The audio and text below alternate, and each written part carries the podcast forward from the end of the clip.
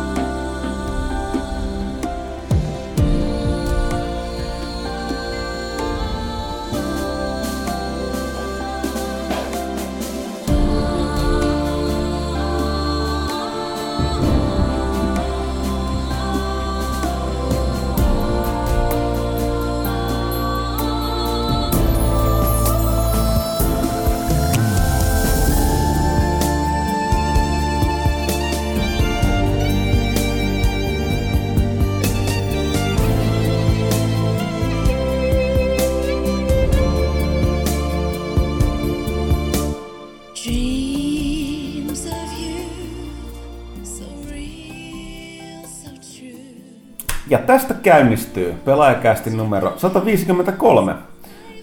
Paluu niin sanotusti arkeen edellis, edelliskertaisen huikean Mikko Rautalahden vierailun jälkeen. Tästä suuret pahoittelut kuulijoille.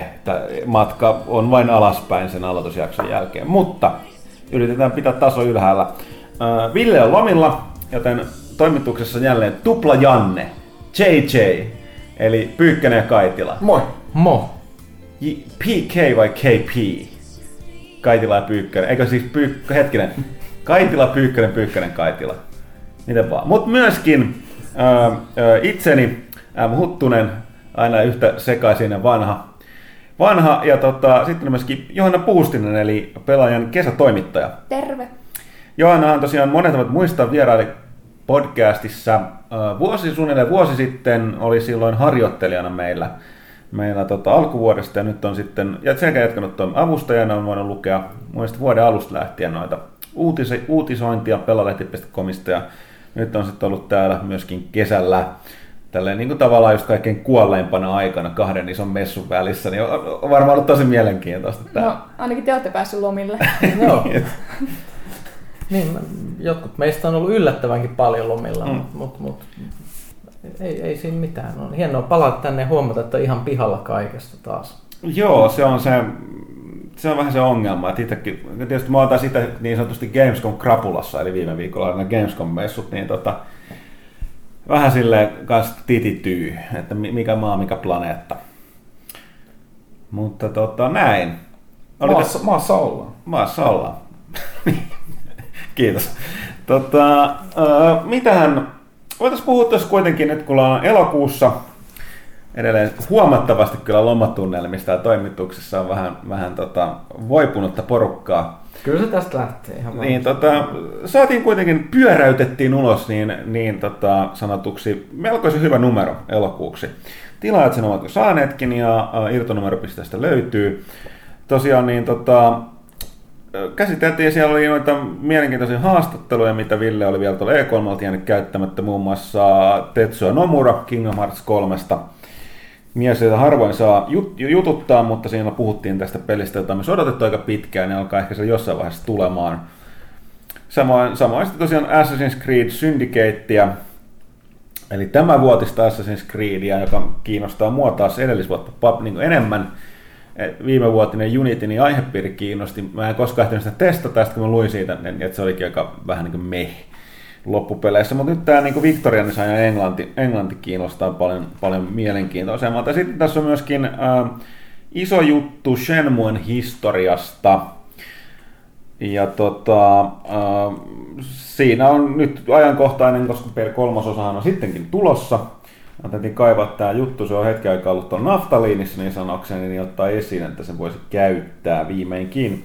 Lisäksi syytä mainita äh, Pyykkönen jututteli tota Elina Lappalaista, tota, äh, taloustoimittaja, joka on tehnyt Pelien valtakunta-nimisen kirjan, jossa käsitellään suomalaista pelialaa niin kuin tästä niin bisneksen ja kasvun, kasvun puolesta, ja sehän itse asiassa julkaistiin tällä viikolla.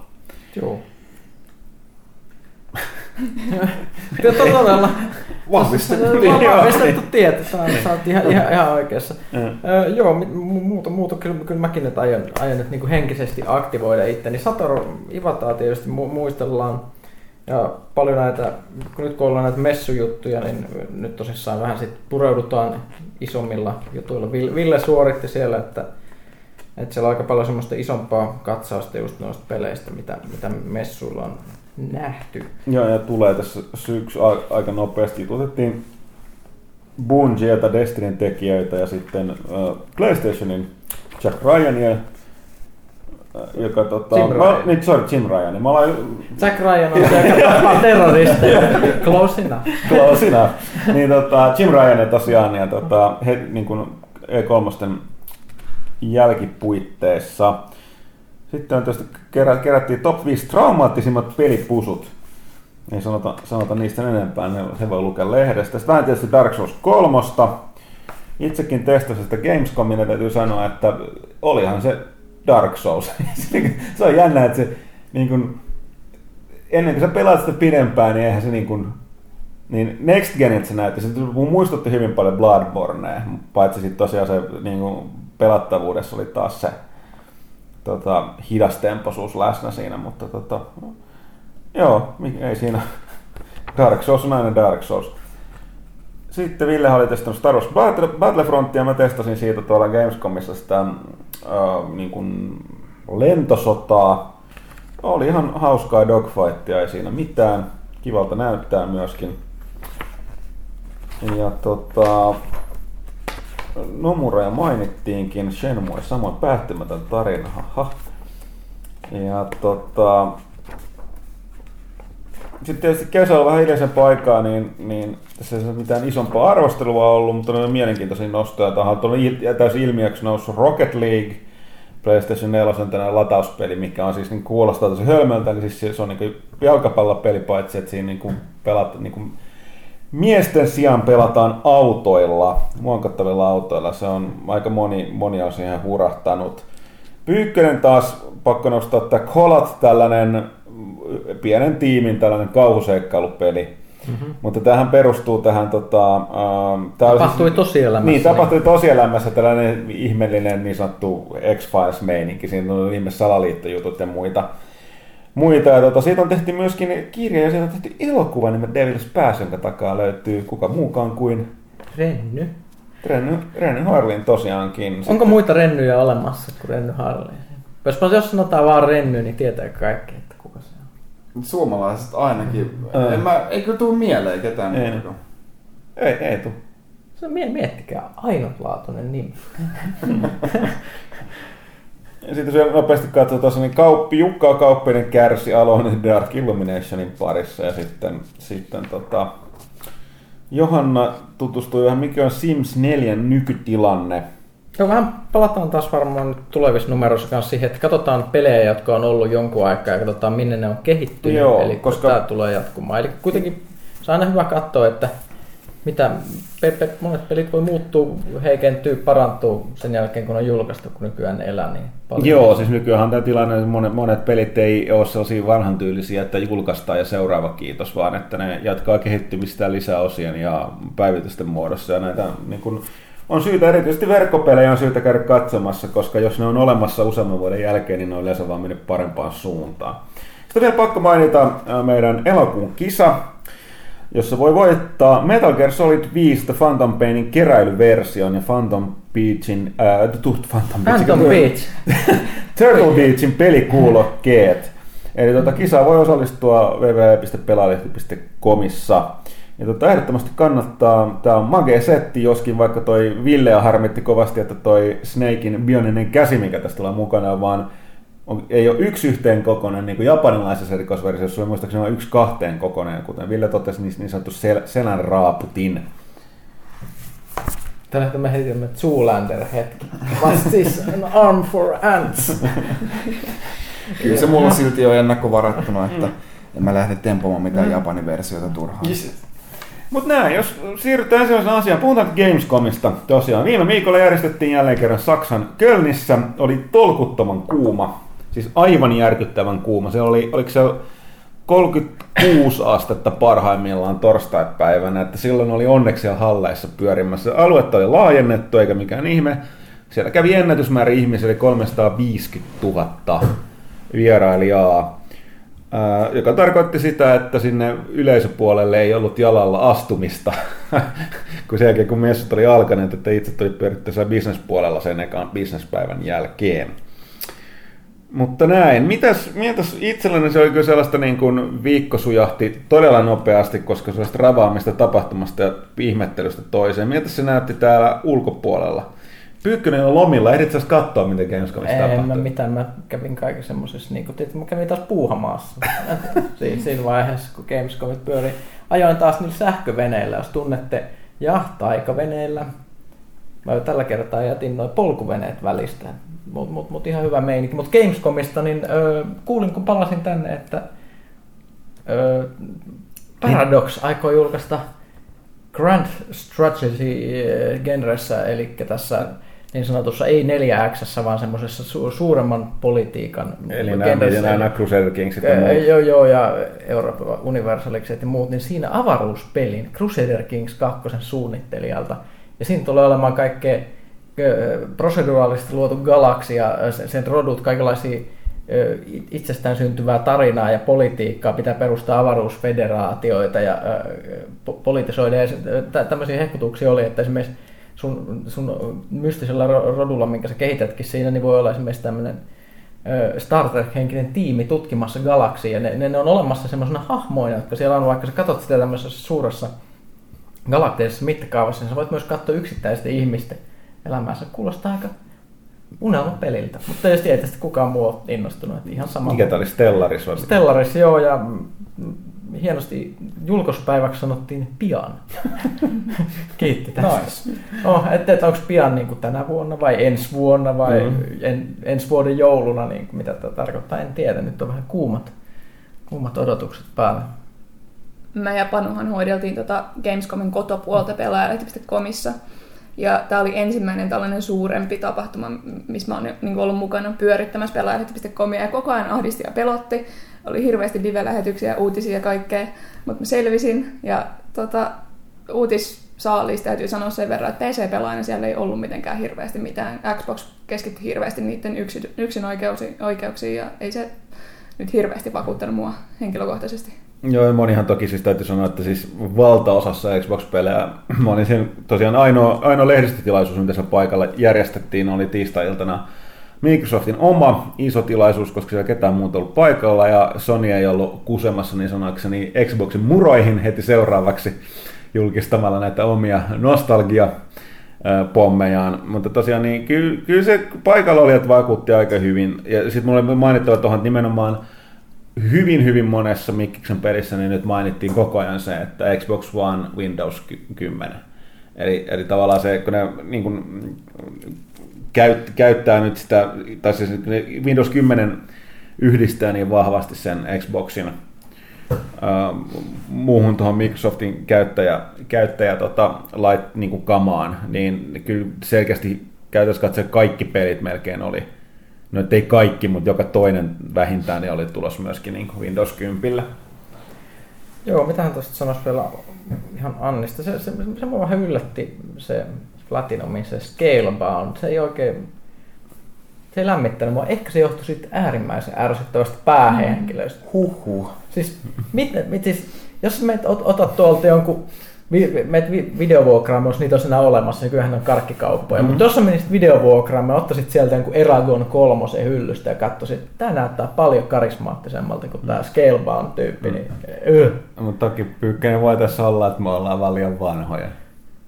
No voi olla. Mä, mitä, mitä nämä nykyään nuoret? Niin, niin, niin, niin mitä, mitä Johanna oli mieltä?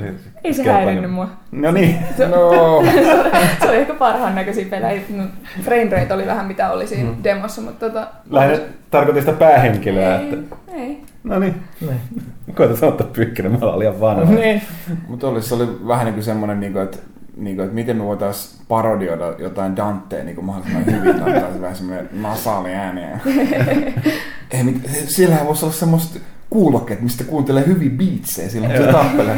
Minkälaisia biittejä se muuten kuuntelee? Siinä oli, oliko se, onko se niin kuin jotain dubsteppia vai? Te otatte tämän liian tosissaan. uh, Gamescomin paras julkistus oli Simsin uusi lisäosa, joka on Get Together englanniksi. Siinä on kavereitten kanssa tehdään juttuja.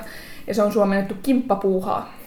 Et en mä nyt tiedä, mitä sen sanoisi. Sori, mä tein sellaisen korjauksen. Mä tarkoitin äsken, että, että niin kuin erillinen lehdistötilaisuus. Totta kai E A:lla oli oma, mutta se piti sen siellä niin kuin messualueella keskiviikkoaamuna omassa tota, niin kuin siellä messubuuthilla. Ja siellähän nimenomaan tää oli, oli hetkellisen pysäyttävä kokemus tämä Sims neljä lisäosan julkistus, kun yhtäkkiä bileet joo, bileet pystyy lavalle yhtäkkiä. Ja lavalle vaan ryntää tanssivia ja hippiviä ihmisiä. Se oli sellainen... No, mä aina sillä tavalla, mä en ole nyt useampaa vuotta ollut E kolme, niin mä tietoilla, että yleensäkin siellä ei varmaan enää taida olla tällaisia vanhan, vanhan tyyliin, kun kaikki piti lehdistötilaisuuksia, niin sitten oli näitä Konamin Extreme juttuja kaikkea muuta. Ja tavallaan välillä, tai Ubisoftin tosi sellaisia pysäyttävän noloja, jotain vastaavia yleisöön ryntaamisia ja muita näin. Näitä ei oikein ole enää, se on, se on vähän harmia. Tuossa oli vähän hetkellisesti sellaista makua, mutta... Mitäs, eikö Kaitilan, niin kun säkin oot ollut lomilla, osuuko sun silmiin mitään? No siis kyllä varmaan niin uusista julkistuksesta niin Halo Wars kaksi kiinnostaa eniten, että tykkäsin, tykkäsin kyllä ihan mukavasti toimi se ykkönen konsolilla. Ja... Joo, mä oon samaa mieltä, erityisesti sen takia, että siinä on nyt Creative Assembly, viimeinen tällainen iso strategiapelien tekijä. Niin kuin nimenomaan isohko studio, joka edelleen, niin ne tekee aika paljon hommia, mutta ne on nimenomaan siinä takana, että Total War-sarjan tekijä. Ne kyllä osaa strategiaa, mm. vaikka niidenkin strategiapelejä vihataan nykyään aika kovasti, ne fanit on tosi nihkeitä, mutta niin, mm. niin saa, saa nähdä. Ja olihan siellä Suomen ylpeys, Quantum Break myös vihdoinkin esillä. Joo, siis Xboxin tilaisuus, sieltä Suomi mainittiin, niin se on tietysti kolmesti, eli torilla, torilla tavallaan kolmesti. Eli se on tietysti Quantum Break, todella isosti esillä oli, oli tota, Mikiksen tilaisuudessa, ja, mutta sitten siellä samalla vilahti, sitä ei kaikkein huomannut, että oli monia näitä pelejä, mitä on tulossa, johtuen just tästä niin kuin Windows kymmenen yhteydestä, niin tota, Tampereen, tamperelaisen Colossal Orderin huippumenestynyt tämä parempi SimCity, eli siis tämä City Skylines. City Skylines saa lisäosan ja samalla se tulee myöskin Xbox Oneille. Ja, si- ja sitten oli tietysti vielä Saksassa, kun etenkin ollaan, niin FIFAn, uuden FIFAn niin tämä Ultimate Team, eli niin tota, se saa näitä uusia legendoja Xboxilla, ja yksi näistä legendoista on tietysti Litti, eli Litmanen, eli se on sieltä tripla Suomi. Minkälainen nykyään FIFassa mahtaa olla tässä Ultimate-tiimissä tämmöinen niin kuin loukkaantumisen mallintuminen? Kuinka uskottava tämä voi olla? No ei, leikki leikkinä. Mutta joo, tosiaan, mitäs sieltä niin itse muistan sieltä Mikiksen tilaisuudesta?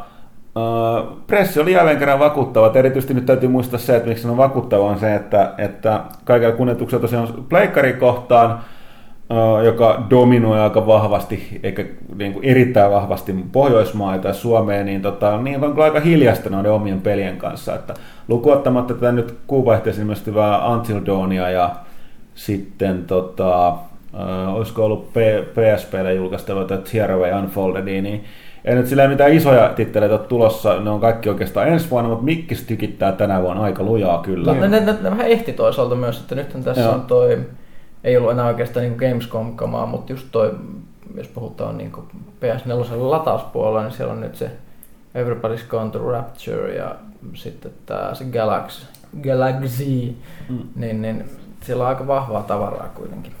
Joo, niin siis nimenomaan latauspuolella, mutta tarkoitan nyt isoja hittejä, että ei. Mitkä ehkä saattaa myydä konsolin, jotka on ostanut sitä, niin Halo viisi Guardians on tulee nyt, nyt syksyllä. Ja tietysti se, että se paljastui se, että tosiaan se Rise of the Tomb Raider, eli joka, joka nähtiin tuolla messulla ja monet sitä hehkutti, niin tosiaan se yksinoikeus boksilla on vuoden ajan, joka ja kyllä me taidettiin viimekästi puhua ohi menneet, aika ratkaiseva kyllä varmasti monille ihmisille. No, sieltä tulee se G O T Y-versio sitten, missä on, missä on D L C:tä ja muuta. Joo, joo, ja toki siinä varassa onkin, että tässä tulee niinku muut, paljon muutkin pelattavaa, pelattavaa tässä, mutta jos puhutaan Mikkiksen tarjonnasta, niin sitten on tosiaan tota toi, toi, toi, toi, niin kuin meillä tulee myöskin näitä palveluita, eli, eli toi, mikä tää nyt oli? Täydellinen ajatuskot, koska mun muistinpanot on enää vähän himaa nimittäin messuilta. Mutta siis tämä, minkä palvelun nyt siellä aloittaa marraskuussa kanssa toimintansa? Ensinnäkin ne laajensi sen, että kaikki nyt ne Games with Goldiin tulevat pelit on myöskin suoraan niin taaksepäin yhteen sopivia. Eli kaikki kolmesataakuusikymmentä pelit on emulaatiosta, voit pelata niitä Xbox Oneilla. Mutta tota, siinä on joku muu nyt. Tallentava digiboksi. Tallentava, joo, ne muuttuu tallentavaksi digiboksissa. Että jos niin kun haluaa noita T V-ohjelmia tallentaa, niin se onnistuu Xbox Onein kautta. Se tulee vaan kolmeen maahan nyt. Joo, se al- aluksi tulee, että tota, saa nähdä, miten se taas laajenee. laajenee että, tota. Ja sitten tosiaan se, mitä mainitaan, että sit, sit, näitä ohjaimiahan erityisesti, jos ei noin perusohjaimia tykästy, niin on kaikenlaisia ihmeellisiä apu- apulaitteita nykyään ja muiden valmistamia. Kolmasi osapuolen valmasti ohjaimia, mutta mä pääsin hypisteleen kunnolla sitä, niin kun, eks, niin kun, silloin kun se julkaistiin, mä olin, että älkää nyt viittikö se Elite. E- Xbox Elite-ohjainen, onhan se maksaa sata euroa. Mut se on enemmänkin. Joo, sata viisikymmentä. No, no, siis, joo, siis yli sata euroa se on. Mm. Öö, mutta tosiaan sitä pääsi käsittelemään, se on niin sellainen, että no ensinnäkin, niin kun, mä en tiedä kuinka paljon siinä on muovia, mutta aika vähän. Siis se on pääsä, pääsä, hirveän monet osat on metallia. Se on todella sellainen niin kuin itsepuolustusväline. Ja sitten sit, kyllä ne, niin kuin saa mukaan lukee, nimenomaan tatit ja ne, ne mitkä ne tattia ne, miksi nyt sanotaan, ne pallot siellä. Ne kuvut. Ne kuvut, niin, tai ne voi, niin nekin on, nekin on metallia. Niin tota, ei ole tosiaankaan mikään sen oloinen, että sen saa kovin helposti hajalle. Ja sitten se ei noin heti. Laisit liipasemmin? Öö, Tuntuiko ne hyvältä? Oli. Siis mun mielestä nekin oli, ne oli, mun mielestä niissä oli tota toi, nekin taisi olla metallia. Eli siis, ja sitten siinä on vielä se, että sen ideahan on se, että se, se on, niin kuin siinä on irrotettavat ne osat. Eli sä voit vaihtaa ne tatit, voit vaihtaa sen D-padin ja lisätä sen sellaisia apu niin kuin lapoja sinne alle, mitkä niin kuin, se on hirveän vaikea selittää, mutta siinä mä rakensin heti sellaisen, että mä laitoin sen korkean tatin, sen oikean tatin kohdalle, koska se antaa tosi paljon tarkkuutta nimenomaan F P S-peleissä. Ja sitten tota, vaihoin sen vasemman ja sen liikkumistatin sellaiseen niin kuin kupolimaiseen lyhyen tattiin. Ja äh, sitten sen D-padin, mikä mun mielestä on huono, huono tuossa perusboksi, ohjelmassa vaihdoin sen sellaisen, sellaisen niin kuin omituisen niin kuin, sellaisen niin kuin satelliitti, eli siis se on sellainen niin kuin kovera, hmm. kovera pyöree. Kiekko. Se, niin, ki, niin kuin kupera kiekko, sisäänpäin kupera. Eli tavallaan... Mutta eli kovera. Eli niin, kovera. Niin, kovera niin. Ja sitten se, to, se toimii todella hyvin siis siinä. Ja sitten tosiaan siinä on mahdollisuus laittaa sinne alle sellaisia lisälapoja, mitkä sä tavallaan käytät sitten niin kuin kämmenen alanoilla. Niin kuin, niin, joo, mitkä jo, korvaa niin kuin olkanapit, jos joo, haluaa. Joo, tai A B-napit, se voi olla ohjelmoitavissa. Se, oli se kyllä silleen, että niin kuin, jos sanotaan, että joku F P S-pelaaminen ja välineurheilu, niin kyllä heti oli kyllä sellainen, että olipas kova laite. Että tota, tosi, se on myöskin kallis, että tämä on just sitä, että jos, jos laitetaan hin, käytetään rahaa, niin saa aika makeat systeemit. Mutta ei se tuntunutkaan ihan yhtä enää niin naurettavaa silloin, kun se alun perin sanottiin. Että, että tota, mielenkiintoista. Ja tosiaan, äh, mitähän siellä vielä tuli testattua? Näit sä ollenkaan Need for Speedia? Mä en itse tota aloista pelaamasta, mä näin nyt videopätkiä. Joo, siis siinä. Koska se on tehty tosi mielenkiintoisesti, että F M V tekee nyt paluun. Ja... Joo. Autot on virtuaalisia ja kaikki muu on videota. Joo, joo. Eli siis, siis, siis mä en tiedä, miten paljon sitä nähnyt, mutta siis siinähän on, niin kun, siinä on kunnon tarina, siinä on tosi paljon niin Pyykköstä vasta kiinnostaa, ainakin se ykkösen, niin kun, kahden ekan Fast and Furiousin henkistä menoa. Ja sitten siinä on ne oikeasti, siinä pelissä on sisältää näitä niin kun, just niin auto- ja tuning-maailman, niin street racing-maailman, näitä niin legendoja on messissä. Niin kuin ollut tekemästä peliä, että on ne designereita, sitten niitä kuskeja, pari kuskia. uh, näitä, ja ne muodostaa sen, sä valitset niinku yhden niistä, niinku, kenen niinku tyyliä sä alat jäljittelee, ja sit sun pitää niinku kisata sen mukaan. Mutta tosiaan niin kaikki väliä, siinä on tarina, ja ne välianimoitu kaikki muut on tehty niinku oikeilla niinku näyttelijöillä, ja sit joka kohtauksessa, missä on siis auto, niin sä voit sitä tunata ja modata, ja auto voi olla niinku, tietysti niinku, moni erilaisia, niin ne on niinku digitaalisesti niinku niinku siinä on jätetilaina niillä autoilla niin kohtauksissa, mihin laitetaan se sun auto sitten siihen päälle. Joo. Tän näkyy, että se on siellä aika aika aika mielenkiintoinen setti kyllä, että että tota mutta ei siinä ole Vin Diesel. Ei, mm. ei ikävä kyllä taida olla, että se eikä on... Paul Walker. Mutta mut jos mä yritän tässä niinku purkaa tätä hirvittävää infotulvaa, mikä viime viikolla oli, jos mä yritän miettiä mitä muut sieltä Xboxista jäi käteen. Crackdown kolmonen, siinä, siinä tuota, eniten säväytti tietenkin se, että siinä monin pelimoodissa on sataprosenttisesti tuhoutuvat ympäristöt. Joo, plus siinä on sataprosenttisesti, siinä on kaikki, kaikki rakennukset, mitä siitä löytyy, niin niissä on sisätila. Täysin, mutta siis, siis, siinä mä olin sanoa nopeasti, se oli sellainen jännä, että silloin boksi paljastettiin ennen kerran, nehän puhuu, että se Always Online mahdollistaa sen, että ne käyttää sitä... Uh, Mik, mikä sen termi oli? Ne käyttää sitä niin kuin pile... The power of the power cloud. Of the cloud. No, no, mutta se on vähän selkeä vähän unohdettu, mutta toinen niin kuin näytti suora, suoraan, niin kuin, mitä se tekee. Eli niillä oli sellainen, että, että, että, että se oli kehitetty siltä pohjalta, että ne tarvitsee ihan tolkuttoman määrästä laskentatehoa siihen. Niin, se yksin peli ja co-op on tehty silleen, että se käyttää vain sen yhden konsolin, koska ne ei voi vaatia, että sä oot jatkuvasti niin verkkoyhteydessä. Ei voida tehdä näin, koska konsoli ei vaadi sitä. Niin siinä on rajattu se niin kuin tuhon määrä, siis niin kuin rakennusta, että sä et voi pistää koko kaupunkiin pakettiin. Mut sit, ja, äh, sitten sit ne näytti tosiaan sitä monipeliversiota, ja siinä oli sellainen niin kuin mittari siinä ruudulla, joka näytti, että kuinka, kuinka monta niin kuin pilvipalvelinta ne hyö, käyttää sillä hetkellä siinä niin laskentatehojen saamiseen. Ja se sanoi, että ennätys oli neljätoista, kun oli saanut sen koko niin kuin kaikki, mitä näkyy, niin, niin kuin romahtaa. Ja sitten siinä on todella ihan niin kuin täydellinen se fysiikkamallinnus, että esimerkiksi siinä on, siinä on tarkoituksella niin kuin semmoinen talo, että jos sä niin kuin tykitit sitä tarkkaan yhteen kulmaan, niin se alkoi niin kuin romahtaa. Mutta muuten, että sä pystyt kaikissa rakennuksissa sisätilat, jonne sä voit hyppiä, voi pistää mm. pakettia tolleen, niin se on aika huikeaa. Mutta se oli niin kuin se, millä todisti sen, että näin, näistä olisi niin kuin käytetty. Et se kyllä jätti edelleenkin sen vähän, että niin, siitä olisi voinut olla jotain iloa, iloa jos se olisi ollut Always Online. Se sen näkee sitten kanssa, mm. että, että vihdoinkin sitten, jos se tulee tommosena, niin sen nähdäänkin, että miten laggi vaikuttaa siihen, minkälainen nettiyhteys pitää olla mm. ja silleen, että se on vihdoinkin saada joku käytännön juttu, mm. että et, et, turha lytätä tai hypettää liikaa ennen kuin se on kotikäytössä. Mm. Se on ihan totta. Et, et se on hauska nähdä. Vihdoinkin pääsee kokeilemaan, että voiko, voiko niin näitä nine eleven torneja niin romauttaa silleen hallitusti niin räjähteellä, niin kuin ne väittää. Joo, niin ja plus että mun viikä sanoi, että se, niin kuin, et, ja muuta, että, tosiaan, että jokainen osa on niin fyysinen, että kun sä oot romahtanut, niin sä voit mennä hyppiä niiden päälle, että ne ei katso tai heitellä niitä. Mm.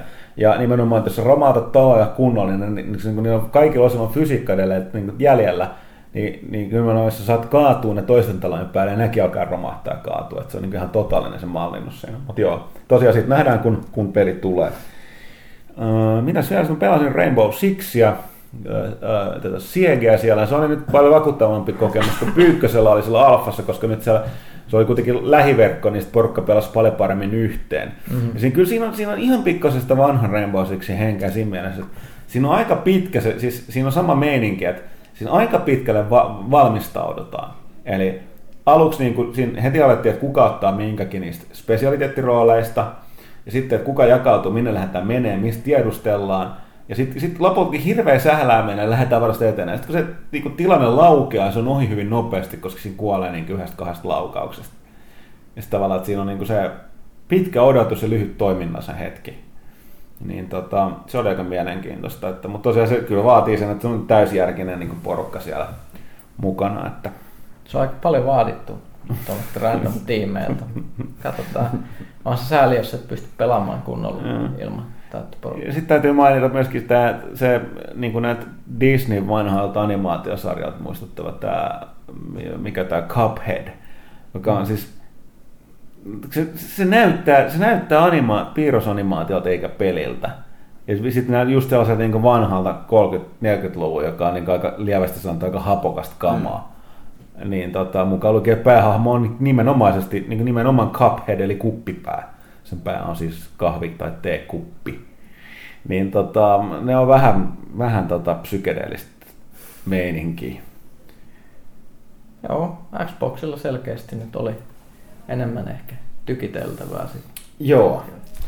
Mitäs sitten E A:ssa? E A:lla oli tää niin kun, siellä tosiaan nousi nous muun muassa se Mirror's Edge, joka on minkä huudatutti porukkaa aika vahvasti.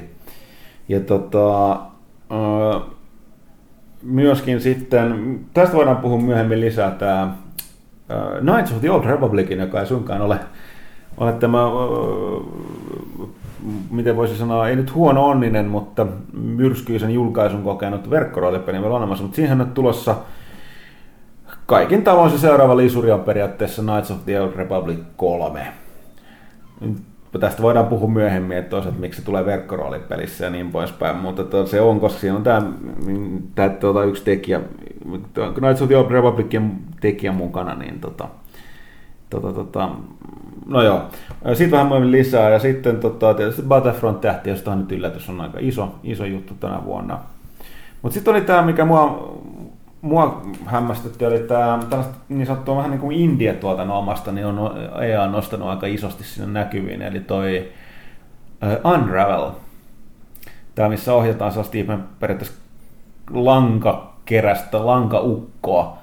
Se on heti alusta asti näyttää sellaista peliltä, mikä on Steamissa jonkun India-tiimin. Ja, mutta se on kyllä tosi, tosi mielenkiintoinen, että siinä on tosi nokkelinen, mitä sitä, käytetään sitä sun narua, joka on sun, niin kuin, tavallaan, että sun, se narua ei saa loppua, niin se pääsee sen loppuun asti. Ja silleen, että niin kuin, ajat on silleen jän, jänniä, jännästi kyllä, että niin kuin, enpä olisi uskonut, että niin kuin, niin kuin noin isosti on esillä, kun se oli siellä E A:n pressissä ja muutenkin siellä.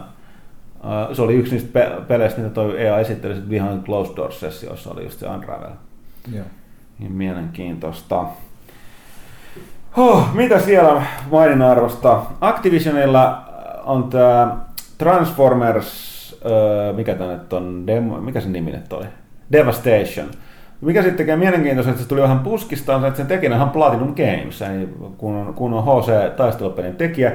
Mä olin siinä Presiksessä ja Hansonin testaamassa, sen kukaan kuka muu ei ollut siinä aamukulla paikalla, niin mä juttelin siellä sitten, tota, siellä oli se, uh, hetkinen, oliko se Itosan vai kuka siellä nyt oli se Platinum Games, että siellä oli, oli juttelemassa, niin puhuttiin siinä. Ja on aika jännä sillä, että perusvaikeustaso on aika lailla sellainen kasuaaleille suunnattu, sellainen vauhdikas, vauhdikas tappelupelillinen kombatustaalasta, mutta sitten siinä on siinä kuusi tai jotain, neljä muuta plus kaksi vai mitä siinä on, niin tämmöinen Platinum Gamesin tyyli, ihan hyper, super, ultra vaikeita vaikeusasteita niille ominaiseen tyyliin. Se oliko sellainen jännä, jännä tota...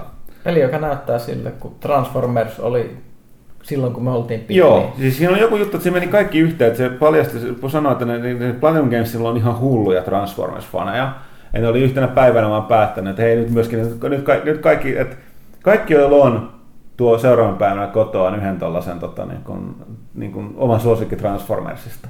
Siis melkein kaikilla oli ihan valtava määrä siellä toimistolla niitä, niitä tota, Transformereita. Ja se perustui siihen, että mä en, mulla ei sen verran tarkkaan niin en ole seurannut, että täällä on nyt tämä, niin sanottu se alkuperäinen, niin nyt joku Generations-sarja on nyt tullut, joka enemmän tai vähemmän ne alkuperäiset. Niin kuin uh, niin sanotaan ykkösgeneraatio joo, G yksi. Joo, niin nämä, nämä tota, Transformerit ja tämä peli niin ulkoasu perustuu siihen paitsi, että niillä on annettu sinne magee, metallinen kiilto ja muuta. Ja tietysti vanhat kunnan ääninäyttelijät Paul Welkeria, eli, eli tota, Megatronia myöten mukana.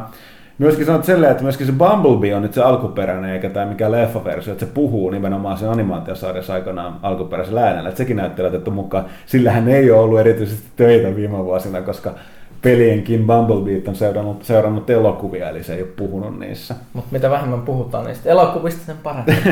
No, se on ihan totta.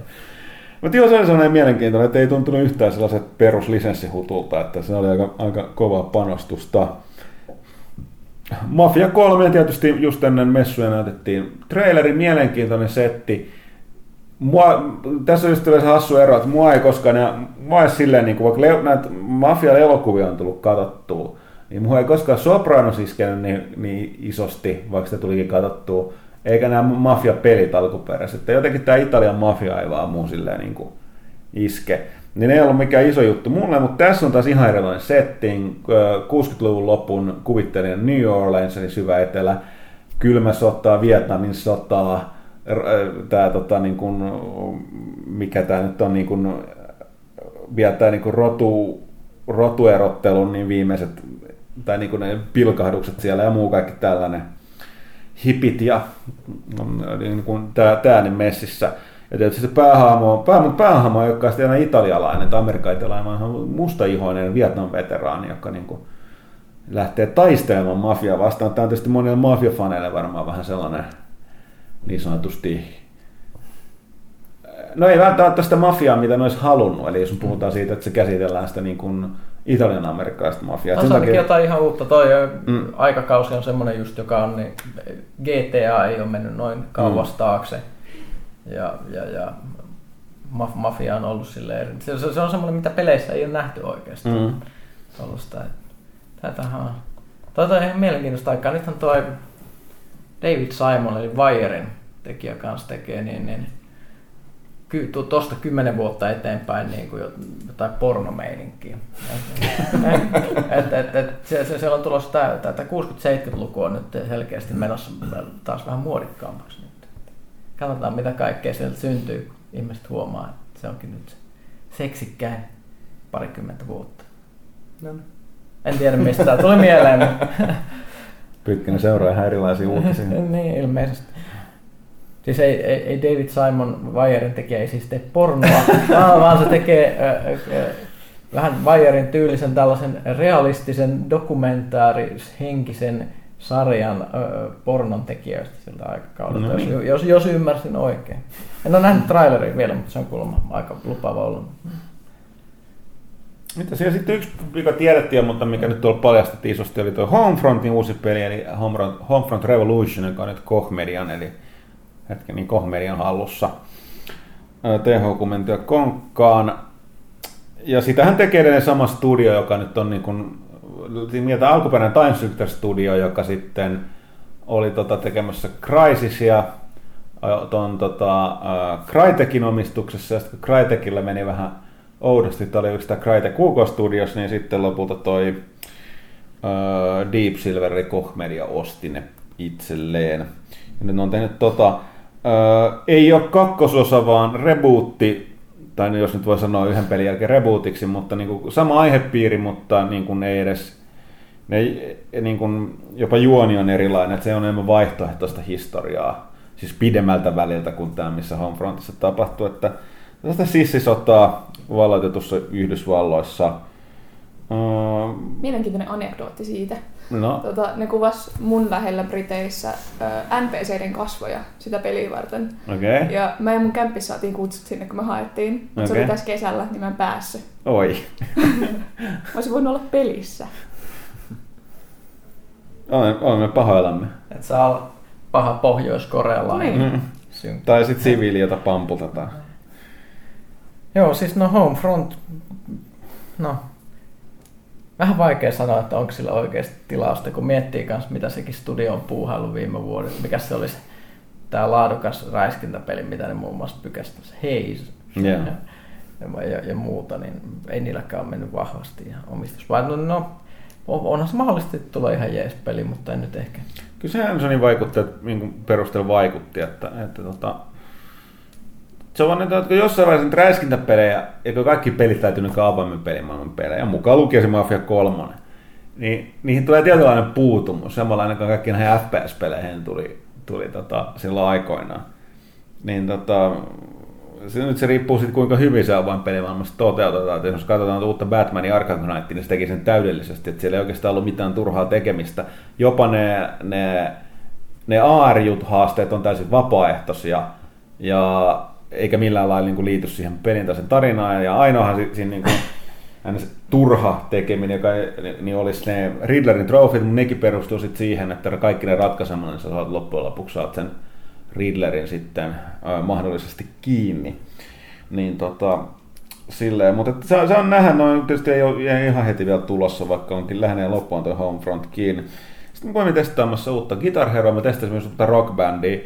Rockbändi on periaatteessa sama kuin vanha rockbändi, että se lähti ihan niin kuin tutusti selkärangasta ne rum, rummut sekä kitara ja basso. Ja la- mikrofoninen, koska kun en ollut neljän promillen öö, nautintoainetilassa. Mä no, kyllä odotan sitä, että pääsee tuossa kotona, kotona huomatkaa, soittamaan bassoa ja laulamaan. Mutta sen jälkeen mä testasin myöskin tuota sitä uutta Guitar Heroa, jossa on myöskin laulu mukana, mutta siinä on kaksi kitaraa. Ja tää oli, mä, mä, mä kävin kattoo sitä silloin, ja mä yritin sanoa täällä, että se on, se on aika vaikea päästä niinku siihen käsiksi. Että mulle tuli sellainen niinku hävetys silloin, kun mä olin siellä, ja joku tyyppi kattoo vieressä, että aijaa, nyt sulla menee tolleen. niin, niin, niin. No. Niin, no siis sillä monet sanoo, että siinä on vaan kolme nappia ja sitten toiset kolme on eri väristä. Kaksi väriä, musta, musta ja valkoinen ja sitten on vielä päällekkäin. Hitto, että se oli vaikeeta. Mm. Tiedätkö, niin monta vuotta tottunut niihin vanhoihin. Niin, tota, tässä välistä täytyy just sanoa, että kukaan meistä jos osattaa kitaraa, että mulla ei mitään käsitystä, onko se yhtään sen helpompi jonnekin niin oikeasti kitarasoittajan sormet on tottunut vähän enemmän liikkuu. Yleensä olla niin painelee jotain näiden muovisoitinten isoja nappeja. Mutta tosiaan niin tota... ihan tolkuttoman vaikeaa. Siis se ei niinku kesti todella pitkään päästä, että se yhtään lailla lähti sujumaan. Niin vaikka siinä on kolme nappia, sitten sit hetkinen niin pitäisi sieltä ylös alas. Jotenkin niinku aivot vaan nyrjähti, kun sitä yritti vettää. Ja sitten tosiaan siinä on se, että se musiikki vaimenee, kun ne on kuvattu. Ne, niin kuin ne videot siinä, mikä näkyy, että tavallaan bändi ja sen rumpalikin vaan se heiluttelee päätään ja näyttää tosi nyrpeältä ja kaikkea muuta. Yleisö buuaa siellä, you are not my hero, kylttejä nostellaan. Se on kyllä mielenkiintoista, mielenkiintoista katsoa, että kumpi näistä iskee paremmin, kun rockbändissä ei ole mitään uutta ja Guitar Heroes on kaikki uutta. Mm. Niin. Joo, toisaalta se on ihan kiva saada, mä ainakin mietin tätä, että kumpi mua innostaa. Nyt, kyllä mä siis siitä, että rockband tulee, niin mä tiedän välittämään sitä teen, mutta ei tarvitse pistää nyt vanhoja konsoleita kiinni seinään. Mm. Että, että se on jo aika semmoinen iso. Plus kummaskin aika suuri se online-palvelu, että periaatteessa niin kun kaikki jatkossa ne biisit voi ostaa suoraan sieltä. No se on myös mielenkiintoista nähdä, miten ne tekee sen taaksepäin yhteensopivuuden niissä biiseissä. Sitähän ne on tosi epämääräisesti aina. No siis, mä, mä, siis, niin, siis tossa, tota, ihan, ihan varmaan tuossa Guitar Heroissa sitä ei tule tapahtumaan, mm. koska niiden pitää kuvata ne videot kaikkiin niihin biiseihin. Ja se on se, mitä mä oon miettinytkin, että niiden pitää kuvata se niiden bändien kanssa tai jotenkin sillä tavalla, että... Joo, paitsi siihen, ei, ei siihen multiplayeriin. Niin, multiplayeria ei. Mm. Mutta et, et muuten niin et se, se on aika niinku... Siinä on aika iso työ. Siinä on aika iso työ, että sen takia tuohon tietysti Rock Band neljä on paljon helpompi, kun siinä ei sinänsä mitään uutta niin tehdä se. Mutta joo, näin, näin tänä vuonna ne vaan palaavat musiikki, musiikkisoitin pelitkin. Sulla oli mainita siitä, kun mä oon puhunut vähän tuosta, mitä on nähty ekana päivänä, niin oli toi Sniper Ghost Warrior kolme, onko se Sniper kolme Ghost Warrior? Ne on sitä vetänyt vähän eteenpäin sillä tavalla, että se on enemmän avoimen peli, maailman peli. Yllätys. Mutta se taas toimii tuollaisessa nimenomaan, kun idea on se sniperista. Se näyt, näytti sellaisen, että siinä on sellainen haarautua tarina kanssa, että siinä ollaan sellaisena niin kuin uh, undercoverina jossain epämääräisesti Ukrainaan muistuttamassa tai sitä eurooppalaisessa maassa ja siellä on vähän niin kuin kahinoita erilaisten vallanpitäjien kanssa. Siis onko tämä siis, että Putin olikin oikeassa, että joku länsimainen palkkasoturi tulee niin kuin mellakoimaan Ukrainaa ja ampumaan viattomia patriottisia ukrainalaisia, jotka haluaa... No, niin, ei, joo. Ja näin tällaista, mutta se tavallaan perustut siihen, että, että siinä niin kuin tosiaankin piti niin kuin muun muassa mahdollisesti valmistella paikkaa, että käytiin niin kuin esimerkiksi miinottamassa, ja vielä nimenomaan silleen miinottamassa, että otettiin, että miinat käsivät katua, koska idea on se, että tekoäly reagoi siihen, että ne pysäyttää sen auton ja tulee pois sieltä, ettei ne nyt tyhminä aja niihin miinoihin. Että sä voit esimerkiksi siitä niin kuin niputtaa sen kuskin heti pois. Ja kaikkea tällaista ja se crafting-systeemi ja kaikkea muuta. Et se oli yllättävän sellainen, että jos puhutaan, että niinku pe- pelisarjat ei mene eteenpäin tai tarvitse mitään uutta, niin tuossa to- on kyllä aika iso ero kahteen edelliseen. Toki kes- keskuudessa on edelleen se, niinku, että siinä on ihan hullu, hullun tarkka se sniping-mekanismi, mutta ihan erilainen peli, kun noita kaksi edellistä vaikuttaa sieltä pohjalta, että niinku paljon enemmän peliä, eikä vaan sellaista run and gun-meiningin. No ei se sitten kaksi muutakaan ollut, mutta se saattaa helposti mennä ainakin se kakkososa sellaiseen. Tässä mä olin vaan huono pelaaja. Mitäs, sitten mitäs muuta nopeasti mainittavaa. X COM kaksi näytti ihan sairaan hyvälle. Öö, Fallout neljä oli sellainen, että niillä on kyllä, ne aikoo tosiaan nyt laittaa sen ulos marraskuussa. Eli kaikista näki sen, että tuolla piti olla isompi sessio, mitä ilmeisemmin tuolla Gamescomissa siitä. Oletettavasti sen pelin pääsuunnittelu Todd Howardin piti olla paikalla, koska Gamescomin iso messut kaikkien noiden tekijät aina paikalla. Mutta sieltä olikin poikkeuksellisesti vaan sen vähän lyhyempi uutta kamaa esittelevä video, minkä se Howard oli äh, niin kuin selostanut, ei ollut paikalla, joka kertoo, että niillä on aika, aika hemmetin kova crunchi kyllä päällä sen pelin valmiiksi saattamisessa. Ei siinä mitään, hyvältähän se edelleen näytti, että mieluummin pistävät sen valmiiksi pakettiin ja ulos sitten. Sitten jos palataan vähän siihen Creative Assemblyyn ja Total Wariin, niin Total War Warhammer oli kyllä aika päräyttävä, kun näki sellaisen isomman taistelun, missä oli niitä, näytettiin sitä taikuutta ja sitten oli näitä erikokosijoituksia ja miten ne lento, lentojoukot ja muut tällaiset. Onhan se, kuten ne sanoikin, että aika iso hyppy niille, kun miettii perus niin kuin Total War-pelejä, missä on kuitenkin kaikki sotilaat on ihmisiä ja äh, enemmän tai vähemmän samankaltaista teknologiaa, mutta kun tuolla Warhammerin maailmassa on ihan, ihan erilaista porukkaa ja taikuutta ja lentäviä yksiköitä ja kaikkea tällaista, niin hurjan näköistä kamaa. Et, tota, odotan kyllä suuresti. Sitten yksi peliä, mikä on tuonne mainittavan kanssa, tämä Mad Max, joka tulee tässä ihan just se tulemassa ensi kuun alussa. Ei ole kovin paljon ollut esillä, mutta tota, ruotsala, ruotsalaisten tekemä näytti kyllä ihan hyvältä, sellainen hyvin paljon Just Cause-henkinen, mutta se ydin tuohon maailmassa mennä. Tosi paljon oli kyllä nimenomaan niin, tota, tuon uuden elokuvan henkinen, se visuaalinen ulkoasu ja maailma ja kaikki muu.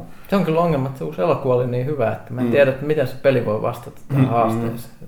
Tulee väkisin olemaan pettymys. No mä tykkään siitä, että Max näyttää ajelevan enemmän henkilöautolla siinä pelissä kuin elokuvassa. Kuitenkin on, niin kuin, niin kuin mä oon sanonut kästissä aikaisemminkin, että parastahan kakkosessa nimenomaan se, että sillä on se maailman viimeinen V kahdeksan siinä alla ja joo, sitä suojellaan henkeä ja verran. Joo, niin. Joskin täytyy sanoa, että siinä pelissäkin se menettää sen just tämän Mustangissa aika nopeasti, mutta sen tilalle tulee tämä Magnum Opus, eli se Maxi-auto siinä pelissä, joka on sellainen, että sitä sitten tuunataan ja kasataan ja craftataan. No, mä en tajunnut kysyä niitä tekijät siinä, että tule, saako tähän Magnum Opuksen V kahdeksan vai ei, jos se ma, ma, Mustangissa on se aina, mutta katsotaan. Öö, no joku vielä piti, niistä viimeisenä piti mainita toi pelimerkki, mä tiedän, että Pyykkönen diggaa jotain. Gaijin Entertainment Studio tämän War Thunderin takana tehnyt myös tällaisen Crossout-nimistä peliä, joka on tällainen free-to-play verkkotaistelupeli, ajoneuvotaistelu, mutta ideana on se, että ajoneuvot rakennetaan ihan tyhjästä. Eli tällaisen, mä en taaskaan muista, mikä se, niin se piirtyskonerakentelu-pelin nimi on. Besiege. Besiege, niin se on ihan kuin se. Ja Mad Maxissa on ne yhdistelmä. Mä tiedän, no, että kyllä ihan tajatus, että rakennetaan autoja ja pistetään kaikki ja maailman piikit siihen päälle. Ja ja mä voin sanoa, että mä rakensin tällaisen mielestäni ensinnäkin A, hyvän näköisen, B, öö, tota, niin kuin toimivan ajokin. Ja sitten kun mä, heti kun mä poistuin rakennustilasta, yritin käynnistää sinne silleen katolle, koska se oli liian, ihan liian paljon takapainoa. Sitten mä aloin rakentaa siihen jotenkin sitä etupainoa, mutta sitten sit tuli sellainen ihmeellinen möykky. Ja siinä on jännä juttu, että siinä ei mitään niinku rajoitteita siinä rakentamisessa, paitsi ne osat. Eli, tai siis silleen, että sitten kun sä yrität rullata sen sun äh, rakennuksen sullassa tallista, niin katsotaan, että, että paino totta kai ratkaisee. Että mitä painavampi voi olla, että se ei liiku, äh, tai että se kaatuu, että se on tasapaino, tai että tota, no, jos sä rakennat sen valtavan taistelubussin, niin sen on syytä sitten olla kestävä. Että se pitää sitten rakentaa silleen panssaroilla ja muuta, että se on vaan sellainen iso norsu, joka saa aikaan laukaaksi ja pysähtyy siihen. Että se monesti, sen, sen, mä testasin jonkun verran siitä, niin oli sellainen, mä en tiedä onko siitä jo menossa, tai siis suljettu joku alfa-testi siitä on ainakin, en ole varma, ei tämän olla avoin vielä, mutta tota, niin siellä tuli testattua, niin siellä selkeästi oli, ne pienet ja ketterät toimii aika hyvin, mutta myöskin sellaiset isot. Ideahan on siinä, että kun ei mitään rajoitteita, niin sitten niin pelaamalla ansaitaan loottia, mistä saat kaikenlaisia osia, jos on tietysti harvinaisuusasteita, missä voit sitten rakentaa niitä. Et se olisi aina jännää. Tänne peli siitä, että se testisession aikana mä käytin paljon enemmän aikaa siinä rakennustilassa kuin itse pelaamisessa, että, kuten varmaan yleistä näissä. Että sen takia siinä on aina sellainen niin testi, testitila, missä on hyvin nerokkaasti älytty se, että siinä testitilassa ja kentällä on myöskin yksi klooni siitä sun omasta ajoneuvosta. Sä voit sen lisäksi kokeilla, että sun oma ajoneuvon niin pelaamista, niin sä voit kokeilla kuinka paljon se kestää sit sitä omaa tultaa muun muassa, niin vähän sitä kestävyyttä. Että alfa-testiä varmaan sitten katsellaan tässä. Joo, mä sain mulle ja Pyykkäseltä siitä koodit, niin tota, vaan katsoa jossain. Fury Road kutsu. Niin saisikaan jotain video aikaiseksi tai jotain. Witness me. Witness Pyykkänen. So shiny. Mut joo, se on Gamescom oli... Oli, kuten aina, niin hauska, mutta myös rasittava kokemus. Pelejähän nyt on tulossa aivan perkeleesti, siis verrattuna sen viime vuoteen. Hyvin osa niistä tänä vuonna ja myöskin ensi vuonna. Ja niin kun, tolkuton määrä. Että ihan, ihan hengästyttää. Tää on tässä syksylläkin tulossa paljon. Mm. Mulla on juuri kaksi peliä testissä, mitä meissä odotin suurella mielenkiinnolla. Ensi numeroon sitten arvostelua. Joo, ja mä kirjoitan vähän tarkemmin näistä muutamasta, muutamasta pelistä kanssa tonne, tonne seuraavaan lehteen. Quantum Breakista tulee vähän isommin. Mä en toki voinut tehdä Quantum Breakia, koska jos viime kästiin kun teille tiesin, Thomas, eli pelaajan perustaja, entinen päätoimittaja, niin sehän hänhän vaikuttaa. Hän meni tuossa kesän lopussa Remedylle, duuni Remedyn P R-pomo. Ja totta, siellähän sitten oli jo heti kovampaa kädessä messuilla. Muun muassa piti tämän, juuri tämän pelaajan, pelaajan tota Quantum Break-esityksen, että mä en, mä en oikein jääviyssyystä voinut olla sitä siellä katsomassa. Olisi ollut myöskin äärimmäisen omituinen tilanne, suoraan sanotaan. Mut näin. Onko kellään enää mitään lisättävää tai sanotaan Gamescomista? Me palataan lehdessä varmaan sitten Gamescomiin. Mm. Okei. Okay.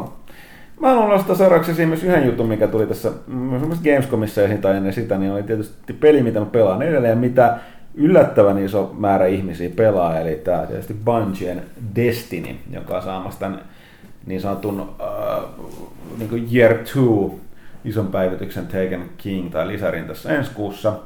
Mutta siinä enemmän kuin puhuisin ääninäyttelystä, että kun peli julkaistiin, niin tämä Game of Thronesista tuttu Peter Dinklage, niin oli siinä tämän Ghostin äänä, ja me ollaan aikaisemminkin puhuttu useampaan otteeseen. Mä ymmärrän, miksi se saa sitä vihaa, koska eihän se nyt sen ongelmaa, jos se käsikirjoitus on mitä on, ja se joutuu sanomaan mitä joutuu, mutta tota... Mitäs se menikään?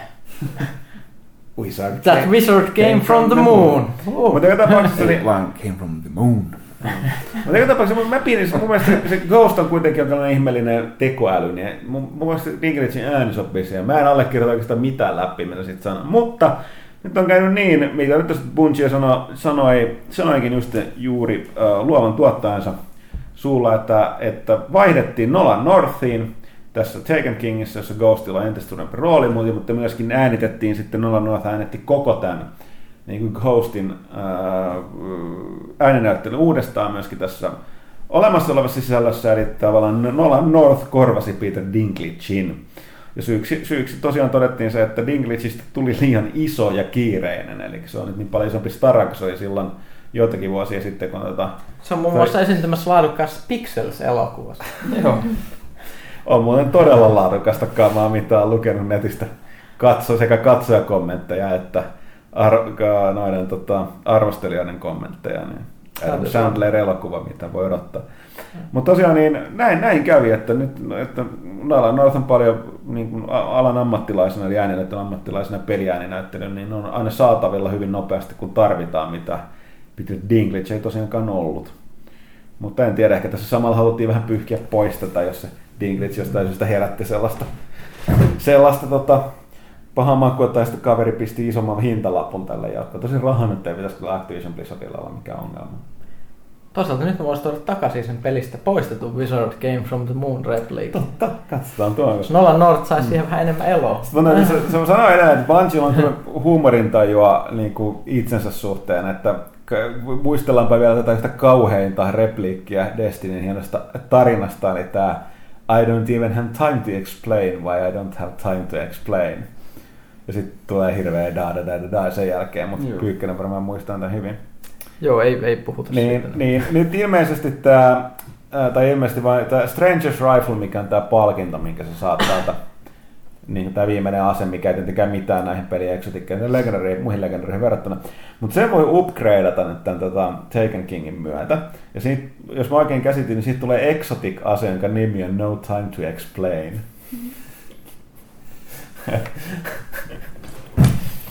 Mutta joo, kyllä mä ajattelin, että mä ehkä voin palata Destiny, ainakin katsomaan sit minkälainen se on, kun se Taken King tulee. Se on semmoinen hyvä nollaus, siinä aika monta asiaa ilmeisesti poistetaan, mitkä mua ärsytti siinä pelissä. Mm. Muun muassa se, että ei voi levelöidä, koska levelöinti on RNGstä kiinni. No joo, niin se on vähentänyt sitä tuossa, tuossa tota House of Wolvesissakin sillä, että sä voit ostaa. Koska kuten muistamme, mä oon valittanut tästä ennenkin, mutta siis oli niin R N G:stä kiinni, että me käytiin raidaamassa, vaikka kuinka monesti mä en ikinä saanut yhtään armoriosaa niistä raideista. Niin kuin en yhtään, mm. en yhtään kappaletta. No, mutta joo, se oli kyllä ihan, se oli ihan bärsäistä, että sitä nyt, kun sanottu, ne helpotti tuossa. House of Wolvesissa ei tietenkään tullut, että raidiin, että sillä, mutta helpotti sieltä. Mutta hei, nyt kun on tässä äänessä, niin voitaisiin puhua, että mitä porukkaa nyt sitten, jos on pelannut tässä kesälomalla. Öö, eikä hetkinen, sori, ensin e-sports on ollut aika hyvin esillä nyt mm. Suomen T V-semässä elokuvateattereissa, mutta nyt Pyykkänen, sä haluaisit jostain erityisesti kertoa, että sä oot katsonut Counter-Strike. Tuo siis mulle tuli sellainen haloo-hetki, kun mä olin tuossa kesälomalla, oli hirveän lämpimät ilmat ja sitten pötköttelin sohvalla siinä illalla, kun lapset oli nukkumassa ja telkkarista tuli Counter-Strike. Ja tämä oli toinen kerta, kun mä oon vahingossa sattunut telkkarin ääreen, niin sieltä tulee Counter-Strike. Sitten mä rupesin miettimään, että jos joku olisi oikeasti sanonut mulle silloin, kun pelasi itse sitä jotain yksi pilkku kuusi kyntteriä silloin sata vuotta sitten, että, että sitä tulisi joskus televisiosta joku sellaista. Mä olisin pitänyt ihan siis kahjona. Siinä vaiheessa ei, ei se ole mahdollista.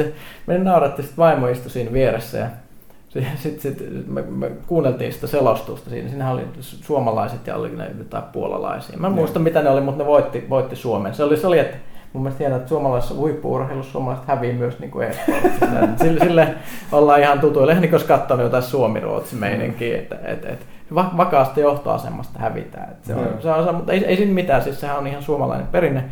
Hy, hyvin, hyvin ne pelasi, sitä oli ilo katsoa. Mä tykkäsin sitten, yhden, yhden nimi oli Aslak. Se oli, se oli sellainen hyvä, hyvä suomalainen pelaajanimi.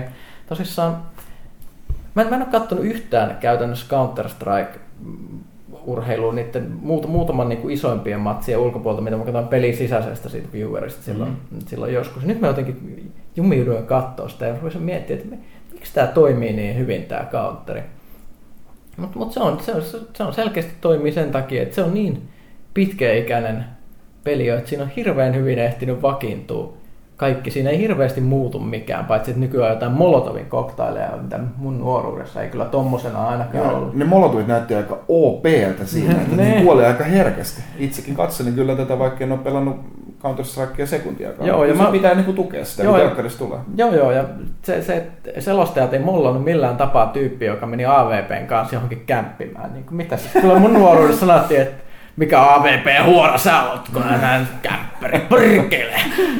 Mutta nyt siitä on tullut jotenkin hyväksyttyä, että se on muuttunut se pelin sisäinen kulttuurikin selkeästi. To, toi löytää ihan uskomattomia kohdeyleisöjä telkkarista, koska siis mun isä, joka on viisikymmentäviisi, katsoo ihan kaikkea urheilua, ihan sama mitä se on, biljardia telkkarista, hyvä käy, niin katsoo myös C S-matseja, jos nyt tulee telkkarista, ei tiedä yhtään mitään peleistä. Joo, ei siinä mitään, ja siis aika, siinä oli hyvä selostus, mä tykkäsin siitä sellainen... Sellainen, että se kuulosti urheiluselostukselta, Suoma, suomalaiselta urheiluselostukselta, jossa oli sellainen ihan, ihan tarpeeksi sellainen, ei, ei nyt niin sellainen överi kuin amerikkalainen selostus on, on mutta silleen, että mä, mä jollain tavalla nautin siitä katsomista. Mä en yleensäkään, niin kuin, mä ennemmin itse tykkään pelata pelejä kuin katsoa kuin joku toinen mm. pelaa, mutta counteri toimii hyvin kyllä. E-urheiluun. Täytyy myöntää, että ne vois lähteä tästä li- lisääkin. Joo, mutta siitähän tuli toinenkin e-urheilutapahtuma, tuli niin ikään Yleltä, tuli tämä The International, missä oli Dota kaksi, ää, kahdeksantoista miljoonan dollarin turnaus. Ää, mä, mä yritin katsoa sitä, mutta se ei, se ei toiminut ollenkaan niin hyvin Counter-Strike, kun niinku, että siinä on niinku niin käsittämätön määrä vaan niinku niitä muuttujia ja niin todella niinku nopeatempoista hypitään ympäri karttaa siellä ja niinku, et, niinku, se, että sulla on niinku pyssy siinä ruudun edessä, niin sitten niinku ymmärtää tyhmäkin silleen, mitä se niinku yritetään tehdä, mutta niinku, sitten kun ne Dota-matsit kestää niinku sen kolme varttia tai tunnin, niin, niin missä vaiheessa tätä matsia niinku mennään? Okei, se kuoli, sillä ei ollut mitään merkitystä, kun tuossa Counter-Strikeissa niinku, oi, niinku, jokainen tappo on niinku, aika tärkeä ja niinku, seuraa niitä lisääntyviä pääkalloja siinä ruudussa, vaan mm. niin tietää täsmälleen, missä niinku mennään sitäkin erää ja muuta, mutta sitten Dota, Dotan seuraamassa ei tullut oikein mitään. Niin, että counteri on sellainen e-urheilussa, vähän niin kuin jalkapallo. Mm. Se on hyvin yksinkertaista, selkeätä, että et kuka, kuka tahansa nuori niin tuolta kadulta voi lähteä pelaamaan. Mm. Onko tämä sitten Dota kaksi, niin se onko se kriketti? No sen, sitä mä niinku ha- ha- hakisin, että kriketti on lähimpänä, että jotkut oudot ihmiset tykkää katsoa sitä, mutta vähän liian että ehkä niin kuin amerikkalaista jalkapalloa myös vähän. No, mutta joka tapauksessa niin täytyy sanoa, että siis mä haluan huomioida, että jos niin kuin puhutaan e-urheilusta, niin toi rahapalkinto, niin yhteensä kahdeksantoista miljoonaa jaettiin. Se on enemmän kuin mikään näistä isoista amerikkalaisista, tai Amerikassa näistä isoimmista, enemmän kuin tuota Wimbledonin rahapalkinnot on, ja enemmän kuin mitä tässä on kaksi muuta tästä isoa urheilutapahtumaa, jopa E S P N, joka, jossa ollaan aika niin kuin tämä suuri amerikkalainen urheilukanava, jossa nyt ei ihan niin ylimmätasoa suhtauduta kovin niin kuin, äh, ymmärtäväisesti esportsen kohtaan, niin niidenkin oli pakko. Niillä oli, mä muistan, ne ei... Esittikö sen koko loppuottelut? Siinä oli yksi entinen naispelaaja, kommentaattori oli niiden haastattelussa, vai käsittelikö ne vaan sitä lähinnä sen nimenomaan, että nekään ei voinut ohittaa sitä palkintosummaa. Että se oli niin iso, että kyllä ne tajuu, että tässä on nyt kyse jostain muustakin kuin. Mutta joo, Espanjalla vähän eri asennoita. Mutta joo, toki mulla on sanottava, että mun yhden ihmisen Öö, niin kuin tällainen testiryhmä, niin terveys Mikko Sedälle, niin totesi kuulemma vaan, että nämä, niin kuin nämä suomalaiset selostajat oli ilmeisesti superhuonot. Itse en, en tätä seuraa, tätä en osaa sanoa. sanoa Joo, kyllä se vähän oli niin kuin, että joka, joka toinen sana niillä oli niin kuin englanniksi ja joka toinen niin kuin suomeksi, niin kuin vaihteli niitä termejä koko ajan. Koko ajan mm. oli, niin kuin, oli hero tai sankari, joka toinen kerta se vaihtui ja itemiä esine oli joka toinen kerta, mm. että sillä on niin vaikea, vaikea pysyä. Niin kyllä ne niin yritti, yritti niin kuin kyllä se, niin kuin se Counterissakin, mutta... siinä näkyy paljon selkeämmin, että siinä, siinä yrit... onhan siinä puhutaan frageista ja muusta, mutta mm. se, että puhutaan niin kuin poliiseista, eikä mistään C T:stä. Joo. Tai...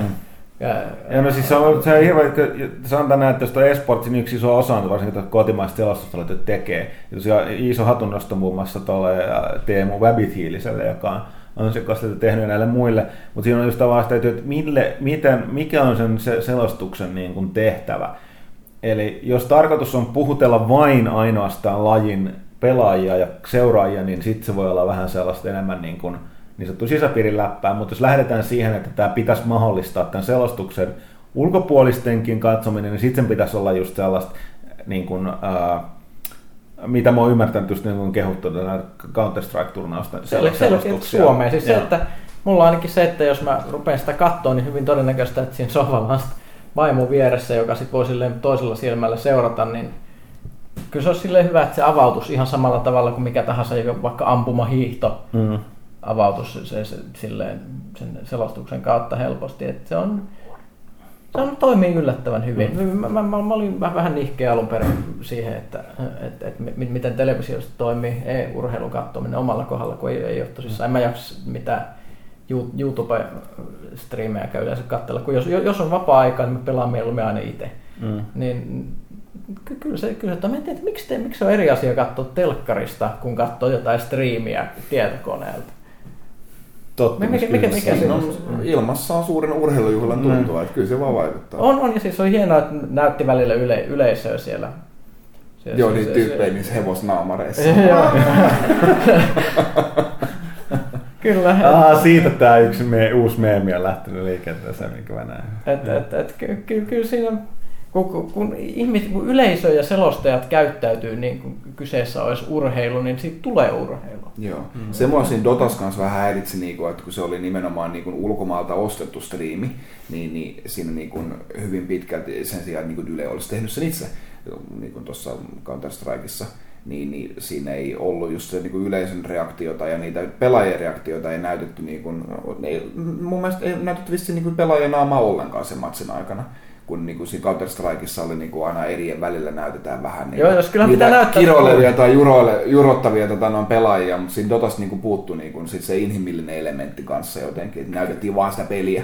Kyllä siis kyllä se on hirveän tärkeä mun mielestä tommosessa, että näytetään sitä, että silloin kun on vaikeeta, niin ti- tiimi tiimi siellä niinku kulmat kurtussa ja kädet puuskassa selittää toisilleen ja sitten ne tuuletukset ja että et, et, kyllä se, se Se, että jos sit tulisi vain pelkkä se pelikuva, niin osa se aika anemista loppujen lopuksi. Mm. Sitten se olisi ihan sama kuin katsoa sitä, sitä suoraan counterin kautta it, it, itsessään jotain matsia. Et, et, ei, ei mua ainakaan semmoinen kiinnosta. Et just se, että tehdään siitä väkisellä, tehdään siitä semmoista perinteisempää urheilua, niin se mm. toimii ja se avaa sitä suuremmalle yleisölle. Mm. Kyllä se on hyvä, että ne tekee, tekee tuolta. Pitää myöskin nostaa Ylelle... Hetkinen. Sori, aivastuttaa, aivastuttaa. Okei, okay. Niin tota, ää, pitää nostaa Ylelle myös siitä hattua, että oliko tässä viime vai toissa viikonloppuna, niin tässä on toissa viikonloppuna, niin tuli myöskin yllättäen, niin Ruotsissa oli ilmeisesti, en tiedä oliko Tukholmassa missä päin Ruotsiin, niin oli niin kuin cosplayaamisen jotkut, oliko ne peräti maailman, maailman E M-kisat tai E M-kisat, olisiko ne ollut? Ja tota...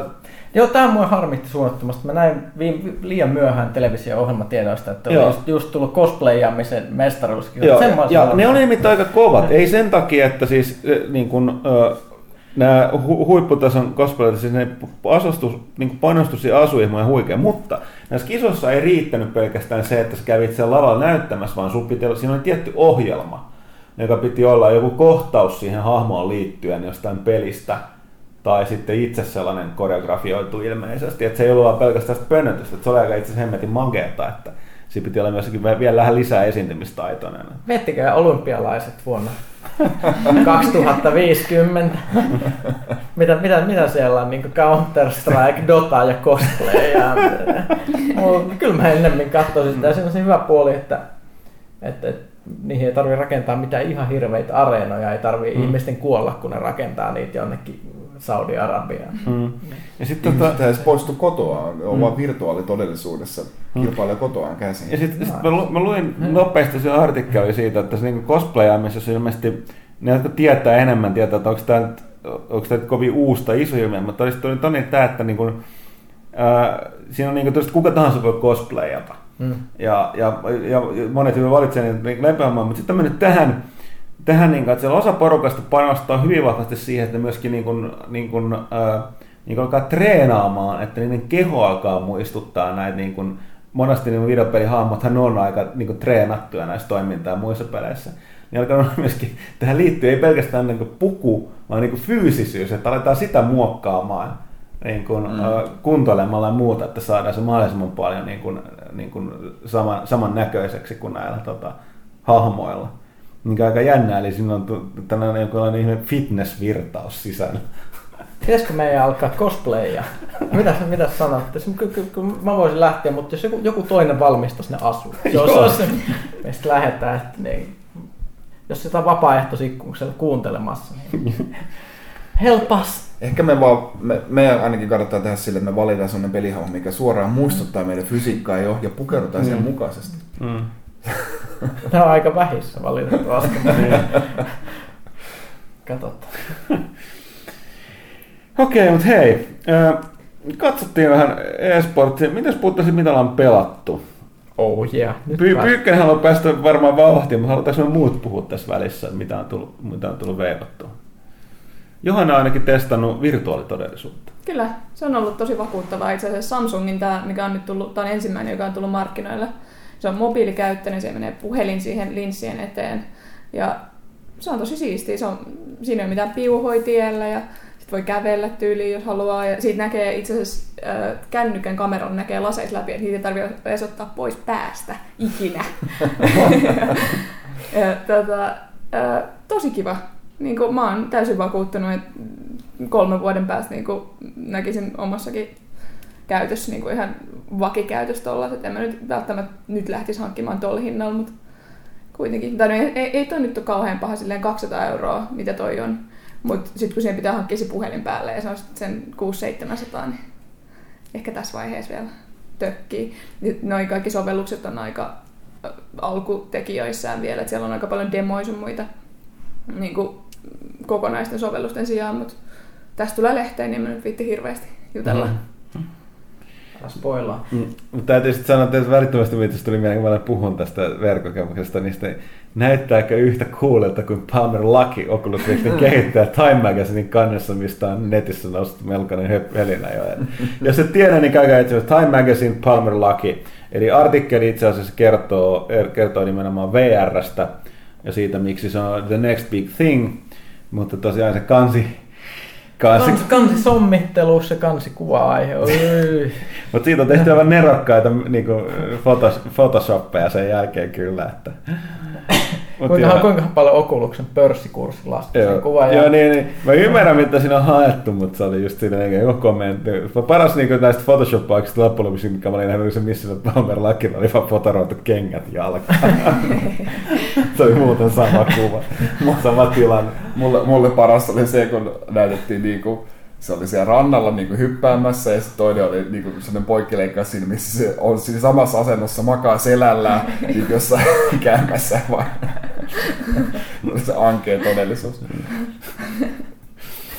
Mutta joo, mutta sitten siinä, siinä artikkelissa hyvin puhuttu, että siinä on, se kansi tiivistää heti tämän V R:n ongelman, että se on niin henkilökohtainen kokemus ja näyttää niin käsittämättömän tyhmältä. Sitä ei välttämättä kannata niin kuin nä- näyttää ihmisille, niin. Mitä sä teet siellä. se, se on ilmeisesti tosi viihdyttävää seurata sivusta, koska kun mä kokeilin sitä, niin mä puhuin koko ajan yksin, että oh my god, täällä on dinosaurus, mitä? Mä oon Iron Man! Mm. Ja mun kämppis katsoi siitä vierestä silleen, että jaaha, viihdyttävää. Joo. No, mutta siinä on hienoa, siitä saa hupia sekä käyttäjä että niinku, sivusta katsojat. Niin. Tota, mutta joo, äh, mitäs, onko, mä, mitäs ehtiitkö Janne K. pelata mitään lomilla? Sen... No, mä olen pelannut tota Yoshi's Woolly Worldia. Äh, täytyy, täytyy vaan sanoa, niinku, että siis se, on, se on ehdottomasti se on hyvä, hyvä peli, mutta niinku, että, että, että Wii U oli niinku paras tasoloikkalaite jo ennen sitä, niinku, että sille, on, sille alkaa olemaan, niinku, alka, taso, tasoloikkagenre alkaa olemaan pikkuhiljaa niinku, well covered, niinku, että et, et, se on vähän, vähän sääli, että, että, että ei, ei, et siihen on pistetty niinku, niinkin paljon paukkuja, niinku, että se on ollut, ollut jo tyyli ensimmäisestä vuodesta lähtien niinku, todella hyvissä. Niinku, nyt on vaan, niinku, vähän vaan niinku, liikaa sitä tasoloikkaa tulee. Tämänkin on, niin tämän, P C-llä selviytymissimulaattorit. Mm. Joka viikko ilmestyy kolme uutta mm. suurvalsimia. Joo, joo. Että et, sinne missä nimessä on mitään, mitä viikas on ehkä vähän silleen niin kuin, siis on siinä mielessä niin kuin erilainen niin kuin joku, joku Mario tai Donkey Kong tai jotain silleen niin kuin, että siinä ei täysillä posoteta eteenpäin ja, ja suoriteta niin kuin huikeita hyppyjä, se on enemmänkin sellaista niin kuin rauhallista menemistä, pysähdytään paikalle ja Yoshi heittää heittää munan tai lankakerän tarkemmin sanottuna ja etsitään salaisuuksia siellä, että se on hidastempoisempia, ei, ei, ei siinä niinku mitään, mutta niinku, että, ei, en, en tiedä pääsenkö ihan loppuun saakka siinä, että sen verran paljon on tullut pelattua tasoloikkeja tässä viime aikoina, niin, mutta sitä on tullut pelattua. No Pyykkänen sitten se pääsee, haluat kertoa, että sä oot Toria ja Vovia, mutta Vove ei ole nyt se Vovi, mistä voitaisiin olettaa. Ei, ei. Lähdetään se sitten Torista. Eli nyt, nyt, nyt on niin Tähtien sodan vuosi selkeästi. Tähtien sodan on tulossa takaisin. Kaikki on yllättäen. Ai niin, mun pitääkin jakaa toinenkin hyvä Tähtien sodan juttu. Taas mun niin assosiaatio lähtee päässä kulkeen, niin so, sorry, mä lähden tangentille. Eli Tor on se Old Republic, mutta ei puhuta ensin siitä. Puhutaan mm. ensin Creepiosta. Tiedättekö se Creepio? What? Okei, okay, eli... Eli, eli netissä on t- tällainen sarja, sarja, johon tuli just neljäs osa. Öö, se, se, sen nimi on tämmöinen Aural Nauts, joka on tehnyt uudet, niinku uudelleen dupatut versiot Tähtien sota prequel-elokuvista. Ja nyt tuli ensimmäinen niinku original trilogun osasta niinku tämmöinen uudelleen dupattu versio. Ja vähän sama asia kuin niinku puhuttiin joskus Dragon Ballista, on tämä Dragon Ball Abridged. Abridged, eli on niinku puhuttu omat jutut siihen päälle ja leikattu juoni uusiksi silleen. Ja. Ja tässä, tässä, tässä Auralnautsin versiossa nämä jedit on tällaisia ihme stonereita ja niin kuin, äh, kännäjiä, jotka kulkee ympäri niin kuin rikkomassa paikkoja ja riehumassa. Että et, et, et tämä paikka, mihin ne lentää tässä Phantom Menacen al- alussa, niin se on tänne Hooters-ravintola, mihin on menossa. Nämä kaverit, ei nyt ne pistää kaiken paskaksi ja sitten kutsutaan niin kuin middle managementista tällä niin kuin esimies Darth Maul, joka hoitaa hommaa ja muuta. Ja ne on tällaisia niin idiootteja, jotka kulkee paikasta toiseen riehumassa. Ja sitten siellä on tällainen robotti, robotti jonka tämä Anakin sitten rakentaa. Tämä Creepio, joka oh. tämä ensin rakentaa se il, ilman sitä kultaista kuortaa. Se herää, että I am no skin items! se, se on tällainen... Siis, se on jännä, että se on tästä uudessa trilogiassa, niin se on, se, se on niin kuin pahis. Se on sellainen ihan psykopaatti, että esimerkiksi tässä kakkososassa tässä Me, me, missä, missä juoni on se, että et, et, muistatte, että ne on siellä, mikä tämä on Coruscantissa tämä kaupunki, missä mm. on siellä alussa. Ja ne hyppii sieltä ikkunasta se assassinin perässä. Tässä ne hyppii ikkunasta, kun ne yrittää mennä mahdollisimman nopeasti baariin. Tämä on ihan sel- selkeää. Ja sitten lopulta päät, pä, pä, päätyy tosissaan sinne Tatoinelle, mistä tämä Creepio on ollut tekemässä. Se ihme droiditehdas, mikä on siellä, niin se, se on sen tuotetta. Se on, se on pistänyt kaikki Tatoinen asukkaat, sen muuttanut kyborgeiksi, jotka on tuskistaan siellä. Ja tässä kolmosessa, kun tulee tämä Grievous, niin se on kaikki tämä Singularity Engine, eli tämä Creepio on tämä suuri suunnitelma. Ne on niinku...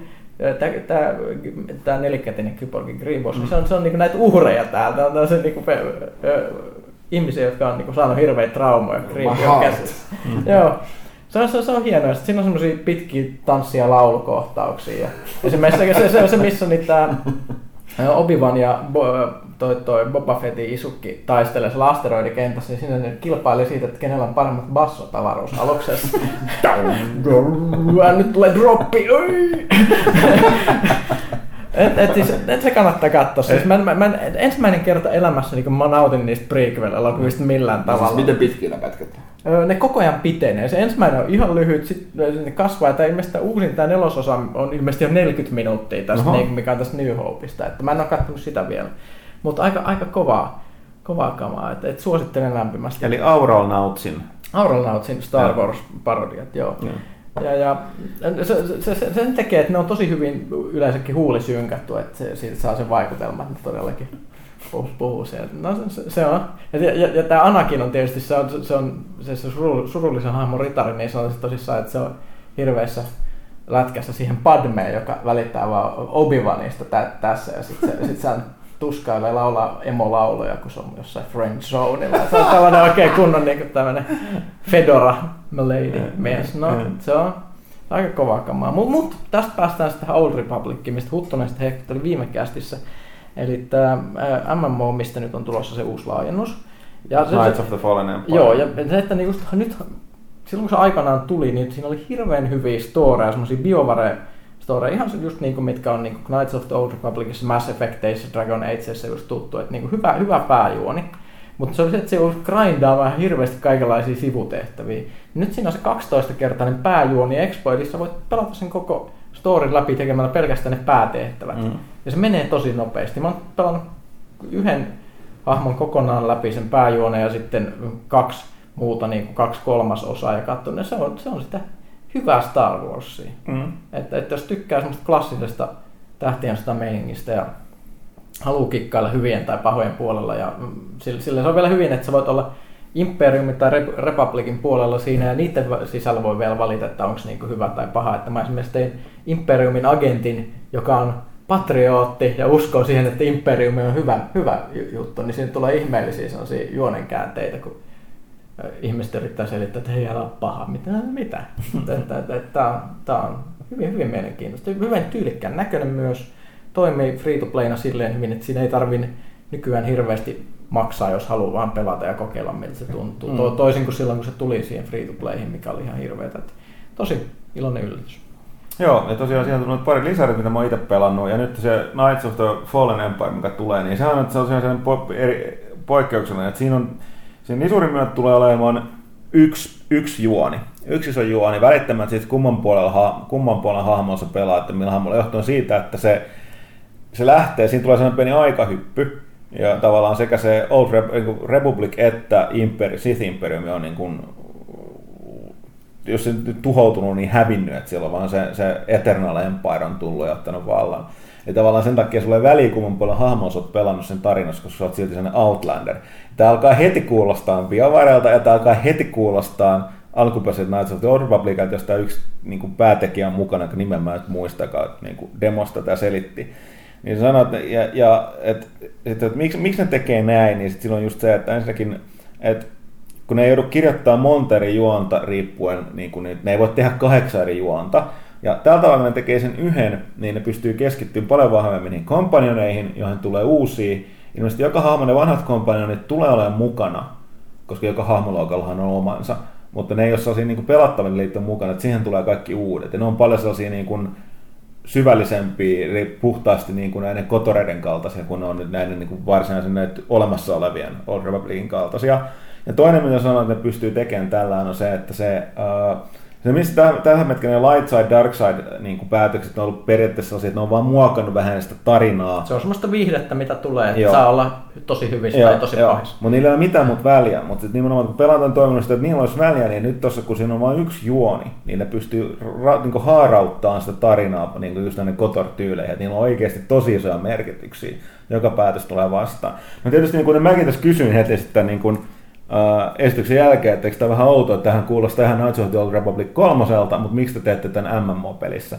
No sitten sanotaan toiset, että miksi ne ei tekisi, niillä on jo alusta, se on free to play, eli te, et, vaikka se on free to play, niin jos olet jo olemassa oleva pelaaja, joka subscribaa, se on sulla ilmainen, jos et, niin sä joudut silti ostamaan sen lisäosan, niin kun, että sä pystyt pelaamaan. Sä saat jopa suoraan hahmon, yhden maksimilevelin, että voit aloittaa suoraan pelaamisen. Mutta saat, niin, niillä on valmis alusta jo sille, ja se, se, on, ne on se studio, joka tekee nyt tota, niin kun tähtiä suhteen roolipeliä, niin sillä BioWarella ja tämä Austinin osasto, niin tota, se, se on niin kuin niiden mielestä se niin kuin järkevin tapa silti, ja se on niin kuin nähtäväksi jää. Mutta jännä oli se, että niin, siis, niin lähelle kuin Knights of the Old Republicia kolmosta tullaan koskaan olemaan, niin on luultavasti tuo Knights of the Fallen Empire. Odotetaan nyt kuitenkin, että se tulee ulos, sehän tulee nyt jo lokakuussa, ja katsotaan, onko se lupausta se vero. Niin ja toinen siinä on, sori, että se, että se tulee olemaan myös jatkuva.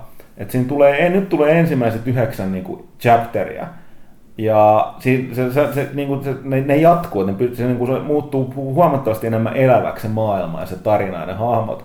Ja toki siinä tulee olemaan sellaisia päätepisteitä, niin sanottua niin T V-sarjamaisia kausia, että tarina, yksi tarina kokonaisuus loppuu ja toinen alkaa, mutta ne on kuitenkin sellainen jatkuva kaari. Että mielenkiintoiset suunnitelmat käytössä katsen kuulostaa monen tapaa myöskin niin kuin The Old Republic kakkoselta, eli kaksi piste nolla toi uudistus. Mutta tosiaan, tähtien sotaa. Mutta mut sitten vähän vanhempaa sotaa. Niin, niin sun piti siitäkin mainita vielä. Pyykkönen on tosiaan vovittanut. Joo, World of Warshipsia, eli koska World of Tanks on liian nopea temposta ja toiminnallista, niin mä lähdin tähän uuteen, eli sotalaivojen maailmaan, ja se on hieno. Se on, jos Huttunen aina sanoo, että, että, että World of Tanks on vanhojen miesten Counter-Strike, niin sitten World of Warship on vanhojen miesten World of Tanks. Vielä hitaampia. Se, se sellainen, että kuvitelkaa, että, että, että, että ka- ka- kaikki on vähän niin kuin snipereita periaatteessa. Ainakin, ainakin alussa tuntuu vielä enemmän siltä, että kaikki olisi jollain tavalla snipereita. Myöhemmin pelkästään battleshipit on, mutta alussa kaikki on. Kaikki kävelee todella hitaasti paikasta toiseen. Ja sitten pitää miettiä, että jos mä ammun nyt tuota kaveria, niin pitäisikö mun ottaa niin kuin montako metriä mä otan ennakkoon, kun mun kuulat lentää sen kymmenen sekuntia ilmassa ja osuuksen sitten siinä. Niin se, se, se on sellaista, että siinä, siinä ei tarvii hätäillä, paitsi silloin, jos ajat destroyerilla hirveäseen torpeida myllytykseen, mutta siis todella sellainen toim, toimintapeli, jossa ei tarvii hätäillä. Se on aika hienoa.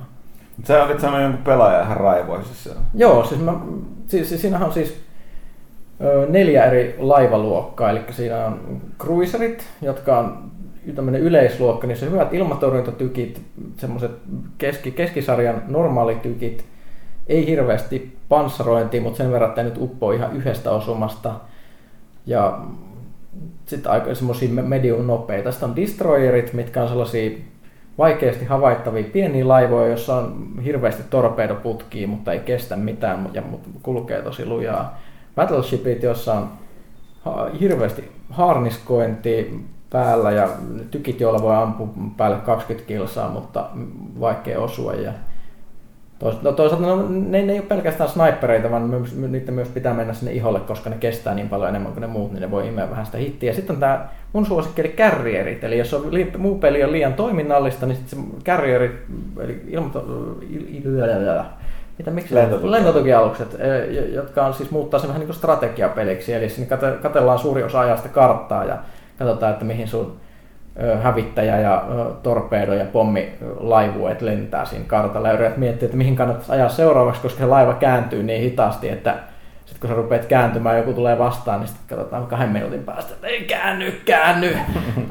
Mutta silleen, että mä oon pelannut paljon sillä carrierilla, japanilaisilla, ja tosissaan ensimmäisen kerran tuli, se oli hieno hetki, sai jonkun oikeasti tosi tosi paljon suuttumaan siinä pelissä. Se oli mun mielestä hieno hetki, koska se on tavallisesti on kaikki niin rauhallisia.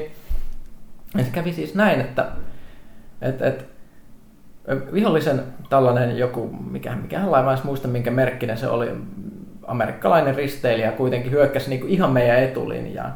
Ja mä menin sinne kahdella torpeedolaivuilla, tiputin kahdesta suunnasta niin kuin yhdeksänkymmenen asteen kulmassa torpeedoja silleen, että toiset tuli suoraan edestä ja toiset tuli vasemmalta silleen, että se ei oikein voinut väistää mihinkään suuntaan. Ja sitten sit ne kolme torpeedoa osui ja se räjähti siitä ja se kaveri niin kuin kilahti ihan täysin. Se pisti caps lockin päälle ja alkoi huutaa. Se, se, siis mä muistan tämän ihan joka repliikin. Se aloitti. Shut the fuck up, bitch! Mä en ole siis tässä vaiheessa sanonut vielä. Mitä? Mit, mit, mitä? Öö, tiivistää jotenkin, tää on ihan paskaa. kolme osumaa Citadeli. Eli Citadel on laivassa se, että missä on, niin kun, jos mietitään, että missä on kaikista eniten armoria laivassa, koska siellä on ammusvarastot ja sitten noin boilerit ja kaikki moottorit ja muut. Mm. Eli jos sinne osuu, niin sitten hyvällä tuurella voi räjähtää yhdestä osumasta. Ja nämä kaikki torpeidot ilmeisesti meni, niin meni mm. nyt sillä kaverilla Citadeliin. Kolme osumaa Citadeliin, bitch! Mikä tää on? Guinnessin ennätysten kirja! Ja et et et tää tää tää ei oo oikeesti shut the fuck up. Mä, mä, tää oli ensimmäinen mitä mä sanoin tässä vaiheessa, että what the day ha. Ja kaverin vastaus. What the gay. Sitten mä sit meni kolmekymmentä sekuntia matkaa sit koko ajan taistelemista, niin mä vastasin kun ei ei ei ei ja sitten sit, sit tää kaveri meni joku kolmekymmentä sekuntia sitten katsoi ilmeisesti mun tätä käyttäjänimeä. Yeah. Mulla on semmoinen käyttäjänime, josta näkee, että mä oon suomalainen. Yeah. Se on suomalainen yhdyssana ja yeah. sitten sana Finnish gay. sitten sit mä tote, totesin sen, yes, the best kind. sitten se meni vähäksi aikaa hilja, hiljaiseksi. Sitten sit, sit, sit vähän aikaa päästä kuului, you really from Finland? Sanoin, että yes. Bitch! Mä en muista ihan tarkkaa sanamuotoa tässä, mutta sitten se sanoi, että et, et, teidän, et, et me vielä vallataan teidät, teistä, teistä tulee osa Venäjää. Se on myös siis venäläinen. Ja, ja, ja, ja sitten mä sanoin, että me kokeiltiin jo, mutta se ei toiminut meillä. Ja, ja sitten se jotenkin meni vähäksi. Se vähän aikaa oli ihan hiljasta. Sitten, you really from Finland? Joo joo. Joo, se on hieno maa. Hieno maa Suomi. No niin on. Mutta teillä on ongelma. Mä mikä, mikä ongelma? Albaanialaiset. Mitä, mitä helvettiä? Mitä? Et, et, et, et meitä albaanialaiset, niin, niin, niin tulee niitä albaanialaisia, tuovat sitä rikollisuutta sinne ja ma- mafiaa ja granaatti-iskuja. Mä ajattelin, että se on niinku Ruotsiin nyt, että et, onko tää tykkää tähän Malmoon? No, you too have Albanians. Venäjällä luulen, että Suomessa on albaanialaisongelma. Toivottavasti tulee joskus pelastamaan meidät niiltä albaanialaisilta. Ja tässä vaiheessa matsi loppuu, eikä ollut enää mitään niin kuin, mahdollisuuksia mm. enää jatkaa tätä keskustelua, koska kun matsi loppuu, niin kukaan ei enää voi palata asiaan, mm. vaan kaikki siirtyy tässä omiin tilaisuuteen. Mutta mut se tosissaan jäi mulle hyvin mieleen. Se oli se. et, et, mit, mitäs sä voi sanoa? Joo, mutta mitä, mutta siis tuolla on aina mielenkiintoista. Mielenkiintoisia keskusteluita näkyy aina välillä pelaajien kesken näissä WoWissa ja siis World of Warshipsissa ja World of Tanksissa. Mä muistan, tää, tää ei ole mun oma, mä, mä niinku, mun mielestä oli niin hieno temppu, ettei mut tulisi ikinä mieleen to, tollaista, mutta tosiaan toi niin, niin uh, eräs ystäväni, terveiset Harrolle, niin tota, pelaa paljon, niin tota oli vaan, mä muistan kerroinko mä tästä yhdessä käsistä, kerrotaan uudestaan, niin se on jossain välissä, aina välillä porukka taistelussa kysyy, että niin jotain tietyn maalaisia. Sitten oli vaan laittanut, any Greek? Sieltä oli alkanut tulemaan, niin sitten oli vaan, että pay your debts. Kun on pari kreikkalaista, mitä siinä saattaa matsissa olemaan, niin tää oli monessa matsissa kysynyt, että tää nyt ei ollut eka, niin ne oli seonnut ihan täysiä. Kun on näki, että tankit pysähtyy ja siellä niin näpytellään aika, aika kuumaa. Kumman vastaus, mutta huikeat psykologista sodankäyntiä kyllä. On siis on mielenkiintoista näissä sotapeleissä, toisen maailmansodan sotapeleissä, niin ihmiset on ihan ihmeellisen semmosia patrioottisia, että et, et ne suuttuu ja ne tuntuu, että ne, niinku ne rintamalinjat, mitä oli joskus toisessa maailmansodassa, ne niinku herää uudestaan henkiin, että mm. just kaikki naapurikansat yhtäkkiä vihaa taas toisiaan, mm. että et se on aika pelottavaakin nähdä. Mm. Nähdään välillä. Mä, harvemmin on tullut suomalaisia vasta. Just kun mä tiesin tän, niin sen takia mäkin pistin tän mun tilin nyt tässä Warshipsissa nyt semmoisen, että sen tunnistaa suomalaiseksi. Mä halusin nähdä, että onko siellä jotain suomi-leijonia, jotka innostuu sit siitä, mutta niin, niin ei, ei ole ollut vielä mitään hirvittävää. Suomalaisia on tosi, tosi vähän yleisestikin, että me ei ilmeisesti arvosta laivoja. Meillä ei tätä, tätä niin kuin, mitä merisodan käy, niin tällaista perinnettä ehkä samalla tavalla. Joo, että ehkä joku World of Skis, jos olisi olemassa, niin siellä voisi olla ihan erilaista meininkiä. No World of Tanksista suomalaisia on selkeästi enemmän. No näin se on, niin tällaisia mielenkiintoisia kokemuksia voi tulla ulapalla tulla vastaan.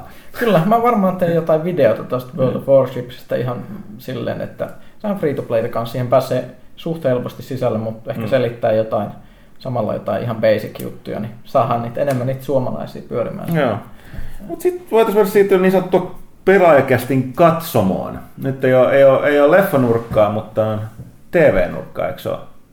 Kyllä, tele- näitä, näitä voi katsoa myös televisiosta, ja näitä sarjoja. Sulla on, sulla on kerrottava. Mitä sä oot katsonut? Hot Wet American Summeria. Wet Hot. Wet Hot American Summeria ja True Detective Season kaksi, joka päättyy äsken.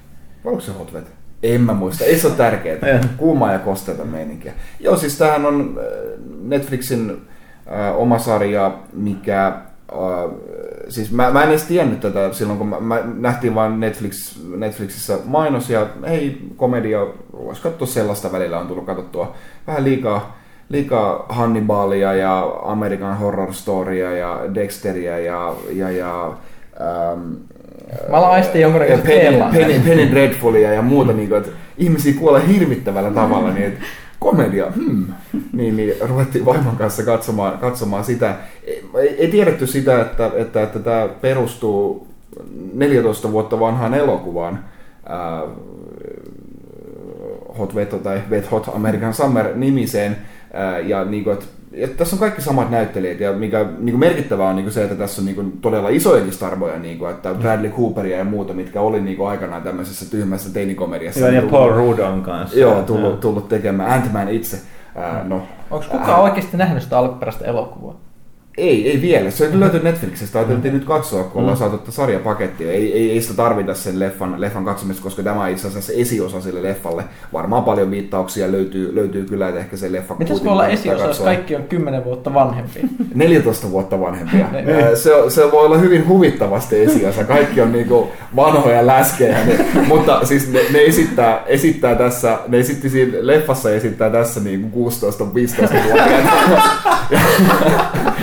Ja se oli, haus, se oli, se oli niin kuin läppä jo silloin leffassa neljätoista vuotta sitten. Aitoa, sä oot kuusitoistavuotias, nyt neljätoista vuotta myöhemmin kaikki on sitten neljäkymmentä ja ne esittää tämmöisiä leiriläisiä tässä. Äh, Mutta siellä on myös, näyttelijöiden on myös niinku oikeasti semmoisia äh, kaksitoista, kolmetoista, neljätoista-vuotiaita lapsia ja näyt, näitä niinku heidän ohjaajiaan tässä näin. Vaan muu, pari vuotta vanhempia. Tuppa tänne, niin jutellaan vähän Kevin. Mutta siis tämä on ennen kaikkea tää on niinku, mm, parodia kaikista tuommoisesta niinku kahdeksankymmentäluvun teini, seksi- ja viinahuuruisista teinikomedioista, mitä tuli, tuli paljon silloin. Et ihan, ihan hyvää tavaraa, tosiaankin hyviä, hyviä näyttelijöitä ja hyvin korkea, korkealentoinen juoni ja, ja tota noin, siis siinä ei liikaa jännitetä. Mutta onko tämä siis sarja vai elokuva? Tämä on tämän sarja, äh, kahdeksanosainen sarja, minkä Netflix on tehnyt ja on esiosa tälle kaksituhattayksi ja. vuoden, vuoden leffalle. Ja hauskaa, hauskaa settiä, kannattaa, kannattaa katsoa. Ja kuitenkin komediossa on sekin hyvä puoli, niin kuin, että kun ne on vain niin alle puolen tunnin jaksoja, niin sitä, sitä, sitä vaan tulee niin katsottua. Niin kuin, että kyllä se tunnin mittainen draama on kuitenkin aina, aina semmoinen, että kerkeekö mennä katsomaan tätä näin ja kannattaako sitä katsoa. Komedia mahtuu aina johonkin väliin. Kyllä. Äh, muuta mitä on tullut katsottua on tietenkin True Detective kakkoskausi, mikä oli ihan... Loppuksi niin, Loppujen. Joo, joo. Mulla itse asiassa viimeiset kaksikymmentä minuuttia jäljellä, kun se olikin erikoispitkä kausi, tai jos tätä, tätä erikoispitkä jaksoa viimeinen, niin ei ollut budjetoitu ihan niin paljon aikaa, nyt on vi- ihan loppuratkaisu äh, katsomatta, mutta kyllä sitä nyt voi jo tässäkin vaiheessa sanoa, että, että, että oli kyllä melkoinen pettymys se ykköskauden jälkeen. Että, tämä on aika et, yleinen mielipide. Että siinä missä niin kuin ykköskausi oli jotain niin kuin oikeasti niin kuin spessua niin kuin näyttelijöiden ja, ja niin kuin sen fiiliksen salta, niin tämä kakkoskausi on Tämä on vaan niinku tämmönen poliisisarja, missä on, mistä, mitä on niinku tosi vaikea, vaikea niinku seurata. Et siinä on niinku tosi, tosi paljon niinku, ää, hahmoja ja sitten on paljon semmoisia tyyppejä, missä puhutaan vaan niinku nimellä, koko ajan viitataan vaan. Niinku, ja se on tehnyt sitä ja se osti noita osakkeita ja tämä tarkoittaa poliittisesti tätä, että nyt se aikoo vallata ton kiinteistön tuolta. Ja niin kuin, miksi, miksi mua kiinnostaa tämä, niin kuin, että se on, se on se, kyllä, kyllä niin täytyy sanoa, niin kuin, että ehkä, ehkä niin kuin, jos siinä olisi, niin kuin, siis mä niin kuin myönnän sen, niin kuin, että mä olin niin kuin, ihan niin putosin kärryiltä siinä niin kuin, todella monesti, niin kuin, että miksi, miksi, miksi nämä puhuu tästä ja miksi mun niin kuin, pitäisi välittää siitä. Että, että se ei ollut niin kuin, edes silleen, niin kuin, poliisisarjanakaan niin kuin, kauhean, kauhean hyvä, että se yritti olla jotenkin... Niin kuin, kauhean niin näppärä, näppärä thrilleri, mutta niinku, et ei, siinä ei vaan niinku, ole nyt niinku, hirveästi, hirveästi niinku, kiinnostusta. Että, ihan kakka. Että, Kyllä se oli aika, aika, aika kakka. Et, et varmaan tässä viimeisessä kaksikymmentä minuutissa niin porukkaa kuolee vielä ja pääsee sentään järkyttymään niin lopuksi, mutta, mutta, mutta ei, ei. No siis se nyt on tietenkin oli niin tarkoituskin, niin kuin, että täysin, täysin eri niin näyttelijät ei millään tavalla liity siihen ykköskauteen, että en mä, en mä niin kuin silleen mennyt, niin kuin, että se oli, pitäisi olla jatkoa sille, Ää, mutta et, niin kuin, temaattisesti niin kuin, täysin, täysin niin kuin, eri... eri Eri, eri, eri luokan niinku juttua ja ei, ei, ei vaan niinku teemannut mukaan se niinku ollenkaan. Tiedättekö mikä muuten on myös todella syvältä, jos puhutaan poliisisarjoista. Nyt, nyt tää saattaa järkyttää kaikkia kuulijoita. Ja... Ä, älä nyt vaan Columbo rupee, rupee mollaamaan. Tiedättekö mitä on tapahtunut kovalle laelle? No? No siis... Siinä näyttelijät kuolee aika paljon, kun rupeaa vanha sarjaa. No siis... Tai ei paljon, en... mutta ainakin ne mä pari. Mä olin ainakin ihan järkyttynyt, että yleensäkin kova laki on enää telkkarissa. Siis se ihan alkuperäinen eikä mikään spin-off. No siis mä en tiedä, onko tämä joku spin-offi. Rupesin... Oh, eikö tämä ole se kyber-spin-offi? Ei, ei. Siis tämä oli ihan niin kuin kova laki, jossa oli yksi niistä alkuperäisistä etsivistä ikään kuin pääosassa. Siis muistatteko niitä sellainen äh, nahkatankki-tyyppi, mikä pyöri siellä? Tai itse asiassa nämä näytti hirvittävän tutulta. Mä oon ihan varma, että se on ollut joskus kovassa laissa, mutta siitä joku viisitoista vuotta tai kaksikymmentä vuotta, kun ne tuli. Mä ihan tarkkaan muista, että ketä siellä oli. oli pyörimässä, mutta se näytti käsittämättömän tutulta koko ajan se etsivä. Ja muistatte, että kovassa laissa on niin tärkeitä osuus on se, että siinä on ne poliisit, jotka selvittää jotain rikosta mm. semmoisella kuivalla tavalla, sitten tulee syyttäjät, jotka kikkaloi jotenkin menemään semmoisella kuivalla tavalla, ja sitten todennäköisesti ei pääty mitenkään tyydyttävästi se mm. juttu. No, ja tämä uusi versio kovasta laista on sellainen, että siinä on poliisi, Sitten, sitten puolet jaksosta oli se jotain ihmissuhdemeininkiä, sitten siinä oli semmoinen rikos, mikä ratkaistiin todella helposti, ja sitten ne ei mennyt oikeuteen. Koska kaikki aika meni siihen, kun poliisilla oli ihmissuhdehuoli. Niin mihin se L O O-osasto jää tästä orderista?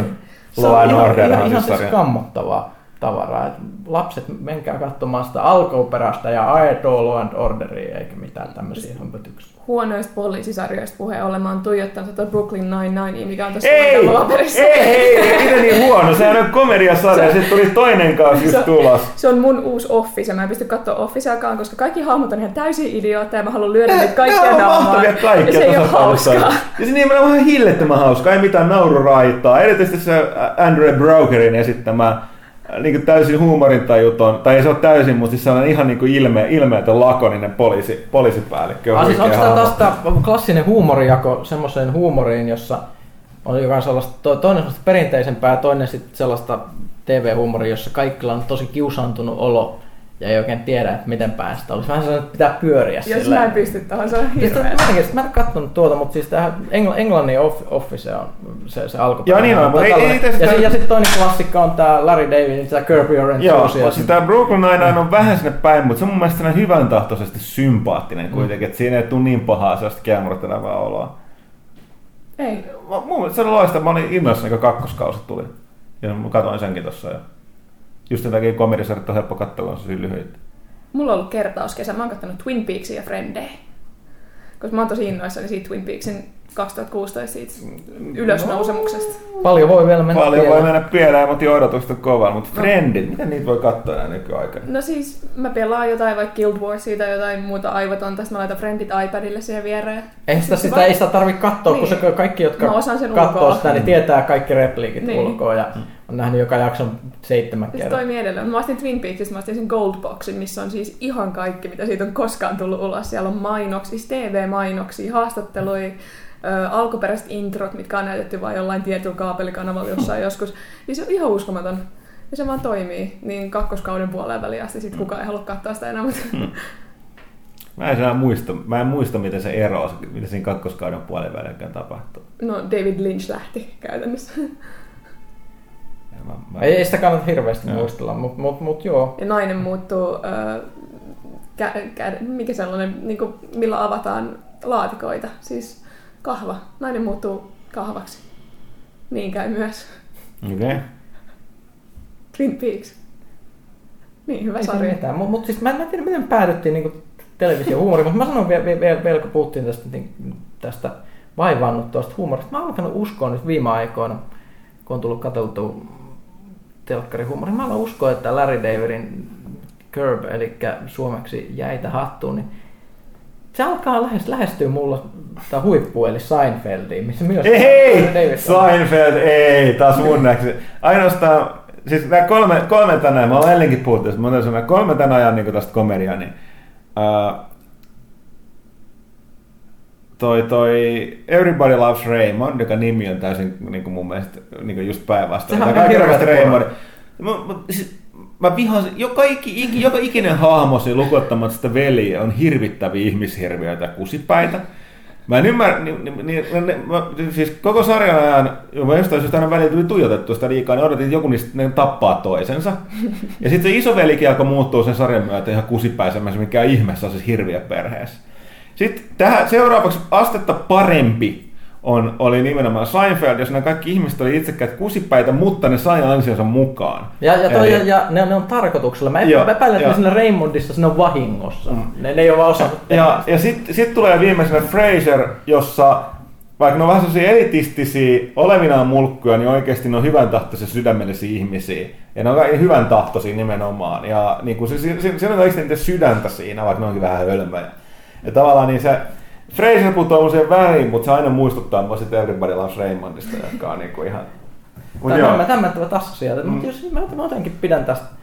Mä toivoisin, että johonkin peliin saataisiin joskus samanlaista huumoria kuin mit, mitä tää Davidin tällainen hirvittävä, tällainen, miten se sanoisi, vai vaivaannuttava sellainen arkihuumori, joka tulee siitä, että ihminen sanoo asioita, joita sen selkeästikään ei pitäisi sanoa, koska se, vaan, se on nyt tyhmä, että rupeaa vaan jankkaamaan jostain ja sitten kaikille tulee tosi ahdistunut. Vähän niin kuin aina kun mä yritän lopettaa kästin, niin sitten kukaan no, no, pysäytään. Vähän samalla mua. Tavalla, mutta mut, mut, mut, joo.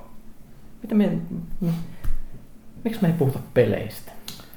No, tässä on kesällä niin, että niin kun mä puhuin jo puolikästiä siitä Gamescomista. No, se, on, se on tietysti ihan totta. Ää, mun piti vielä loppuun heittää, vaikka näistä mitä katsottu, niin BoJack Horsemanin toinen kausi tuli. Paljon enemmän itse asiassa kehutumpi kuin se ykkönen, pyykkönen tässä, tässä välissä. Se johtui siitä, että se ykkönen, jos mä pidin kanssa, niin tuossa on hyvin sanottu, että mä oon samaa mieltä, että kakko, kakkosessa ne vähän löysi sen linjansa. Että ykkösessä ne oli vähän tiennyt, mitä ne yritti olla. Se kakkonen on sellainen draaman sävyjä sisältävä absurdi parodia Hollywoodista. Niinku sit sisäpiirielämästä, niin se, se on, ja se on niinku osunut nappi, että sit siinä kakkonen on nyt puhtaasti sitä, että se on ollut paljon niin, niin sanotusti niin johdonmukaisempi. Niin tota, se on ollut silleen hyvä, sekin löytyy nyt tosiaan Netflixistä.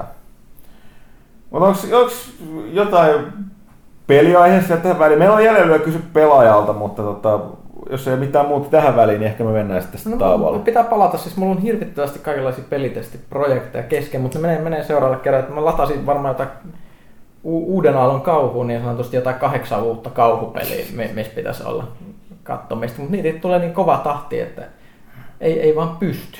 Mä... Selviytyä simuja myös. Mä oon yrittänyt pelata Last of Usia, koska mulla on jäänyt se täysin väliin. Mulla oli Xbox kolmesataakuusikymmentä ja nyt mulla ei ollut pleikkari nelosta, niin nyt mä oon pelannut kesällä mun kämppiksen pleikkarilla ja siinä on niinku ihan tarpeeksi kauhua mulle kyllä. Mä pelaan kolmenkymmenen minuutin ehkä pätkissä ja sit mun täytyy aina rauhoittua. Ja no, tästä voidaan ehkä puhua sitten, kun sä oot päässyt läpi. Voidaan palata taas näihin, mitä meillä oli tässä, milloin ne oli vuosi pari sitten, kun jauhettiin Lastopaasin vuonnasta ja lopusta ja muusta. Ehkä on hyvä palata aiheeseen. Joo, otetaan nyt taukoa ja sitten sen kysy pelaajalta.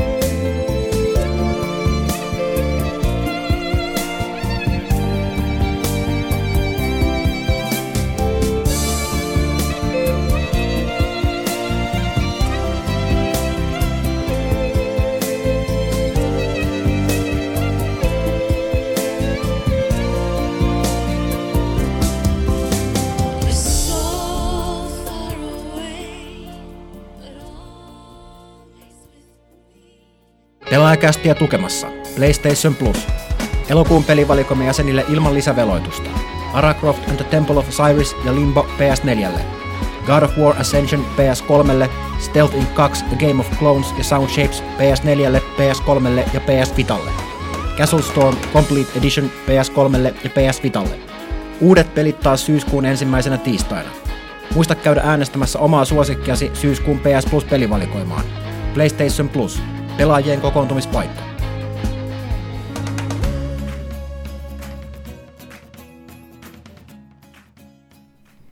Näin, ja nyt olemme palanneet tauolta. Tauko oli toin toimituksen parissa hieman pidempi kuin nauhalla, mutta se on sitä äh, nykyajan taikaa. Kukaan ei sano mitään. Tää on taas niin kuin me eilen puhuttiin. Tänään, mä voin katsoa. Sori, mehän odotetaan tänään, tänään, että niin kuin, tää on tällainen, kukaan ei estä eikä pysäytä mua. Miksi te sanotaan? Okei, okay, mutta hei, kysy pelaajalta. Kysymyksiä on tullut. Mennään suoraan asiaan. Hemmo Heikkinen kysyisi Villeltä Nomuran haastattelusta, mikä on tuossa useammassa lähdössä, mutta Ville on tosiaan hyvin ansaitulla lomalla, eikä nyt kykene vastaamaan siihen. Hemmo myöskin kysyy, että millainen oli Huttusen matka Gamescomin messuille. Gamescom messuille, no siis ensin menin aamulla lentokentällä ja sitten hyppäsin lentokoneeseen ja lensin Düsseldorfin kautta, josta hyppäsin junalla ja menin Kölniin. Ja näin, ei siis se on aina siis viikko.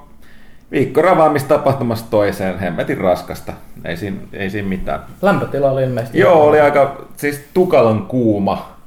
Mä en ottanut shortseja mukaan, koska niin kuin, mun mielestä ei ole asianmukaista kävellä shortseissa niin kuin, tapaamaan tai haastattelemaan ihmisiä, joten tota, oli vähän kuuma. Olisi haastateltavia shortsit?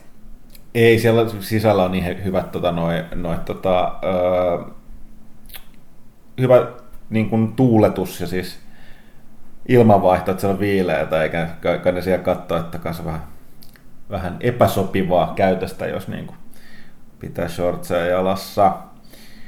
Badass Bambi, tämä on Pyykköselle. Onko Janne Military Skifi Pyykkänen? No. Lukenut Black Libraryn Warhammer neljäkymmentä-aiheisia pokkareita. Horus Heroesin kolme ensimmäistä kirjaa ja mahtavan Dan Abnettin Gaunt's Ghost-sarjaa ovat nyt, varma, varmasti pakkoluk- ovat nyt varmasti pakkolukemista kaikille tämän brutaali universumin faneille.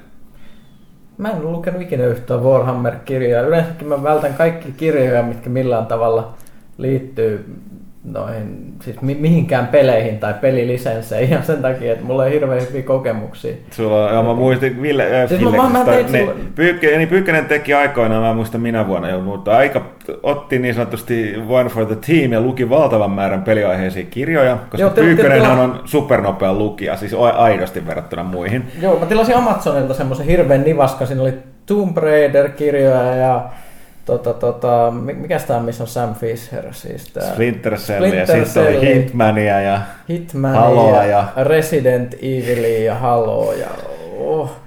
Siis lähes niille kaikille oli yhteistä se, että ne oli melkein fyysisesti kivuliaita lukea. Ne oli niin kauheat kamaa, mutta mut, ihan silleen, että Ehkä, ehkä mulla on sellaisia pieniä ennakkoluuloja. Nyt mä, mä, mä oon kyllä kuullut, että aika monet tykkää noista Warhammer-kirjoista. Mä en ole itse lukenut, mä oon kanssa kuullut, että niillä on ihan, olisi vähän toista kamaa, että ehkä pitäisi tarttua. No, no niin, Huttunen on toisaalta meillä se oikea Warhammer-fani. Mm.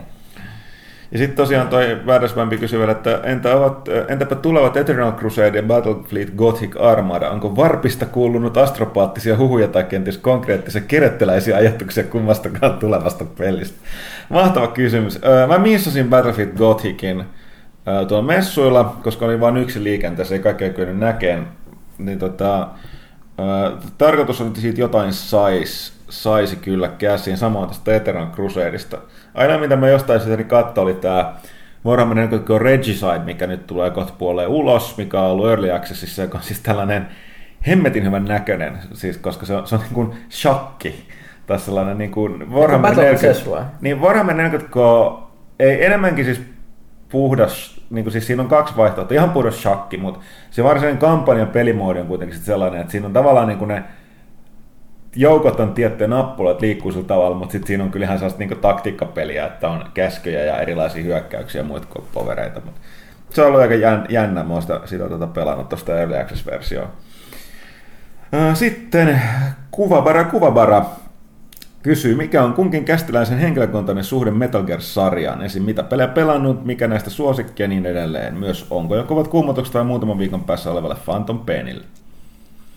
Pyykkänen taitaa olla itse No mulla on siis, mä pelasin Sato. sitä GameCube-remakea silloin. Ja Twin Snakesia. Twin Snakesia, se oli ihan jees. Mä pelasin sitä nelosta, se oli ihan jees, mutta silleen, että mä oon vaan kattellut vierestä, kun jotkut on pelannut niitä vanhempia, eikä mulla oikeastaan minkäänlaista niin, suhdetta näihin peleihin. Mä, mä tiedän, että ikä on huono tekosyy, mutta mä oon sellainen kiusallinen Metal Gear väliinputoaja, että mulla niinku jäisi silloin joskus aikoinaan, kun mä olin liian nuori.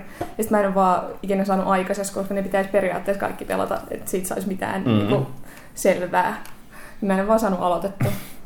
Ja mä oon itse asiassa pelannut, mulla alkoi alko ekasta Metal Gear Solidista, joka ää, ei nyt varmasti käännittänyt konsolipelaajaksi, mutta avasi konsolipelien ihmeellisen maailman itselleni, ja tota, se oli kyllä edelleenkin muistelen aivan huikea peli. Ja sen jälkeen olen pelannut kaikki julkaista, kaikkia julkaista, en läpi kyllä kaikkiin, mutta tota, nimenomaan Solid-sarjaa enemmänkin, ja sitten Metal Gear Acid ja näitä kaikkea muuta, mutta en itse asiassa tota, niitä alkuperäisiä Metal Gearia.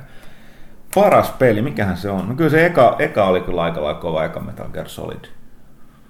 Sitten oli myös kyllä toi, kyllä kolmonenkin oli, oli erittäin jees. No ei tässä kuumotuksia, no mitä sitä turhaa enää odottelemaan kohta, se on täällä, niin päästään katsomaan Phantom Painia. Siinä on tietysti vähän samalla noin johtuen, johtuen Konamin suurista organisaatiouudistuksista ja Kojiman, Kojimallekin kenkäantamisesta, niin tavallaan myöskin silleen, että nyt on toivomukset siitä, että se olisi jollain, jollain lailla hyvä, koska se jää Kojiman ainakin viikaksi Metal Gear-peliksi tällä kertaa ehkä jopa lopullisesti.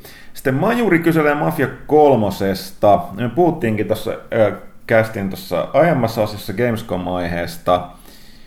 Luetaanpa sun kuitenkin Majurin mietteet tästä. Itse olen todella kova Mafia-fani, erityisesti eka-osa P C:llä on kaikki oikein parhaimmista peleistä.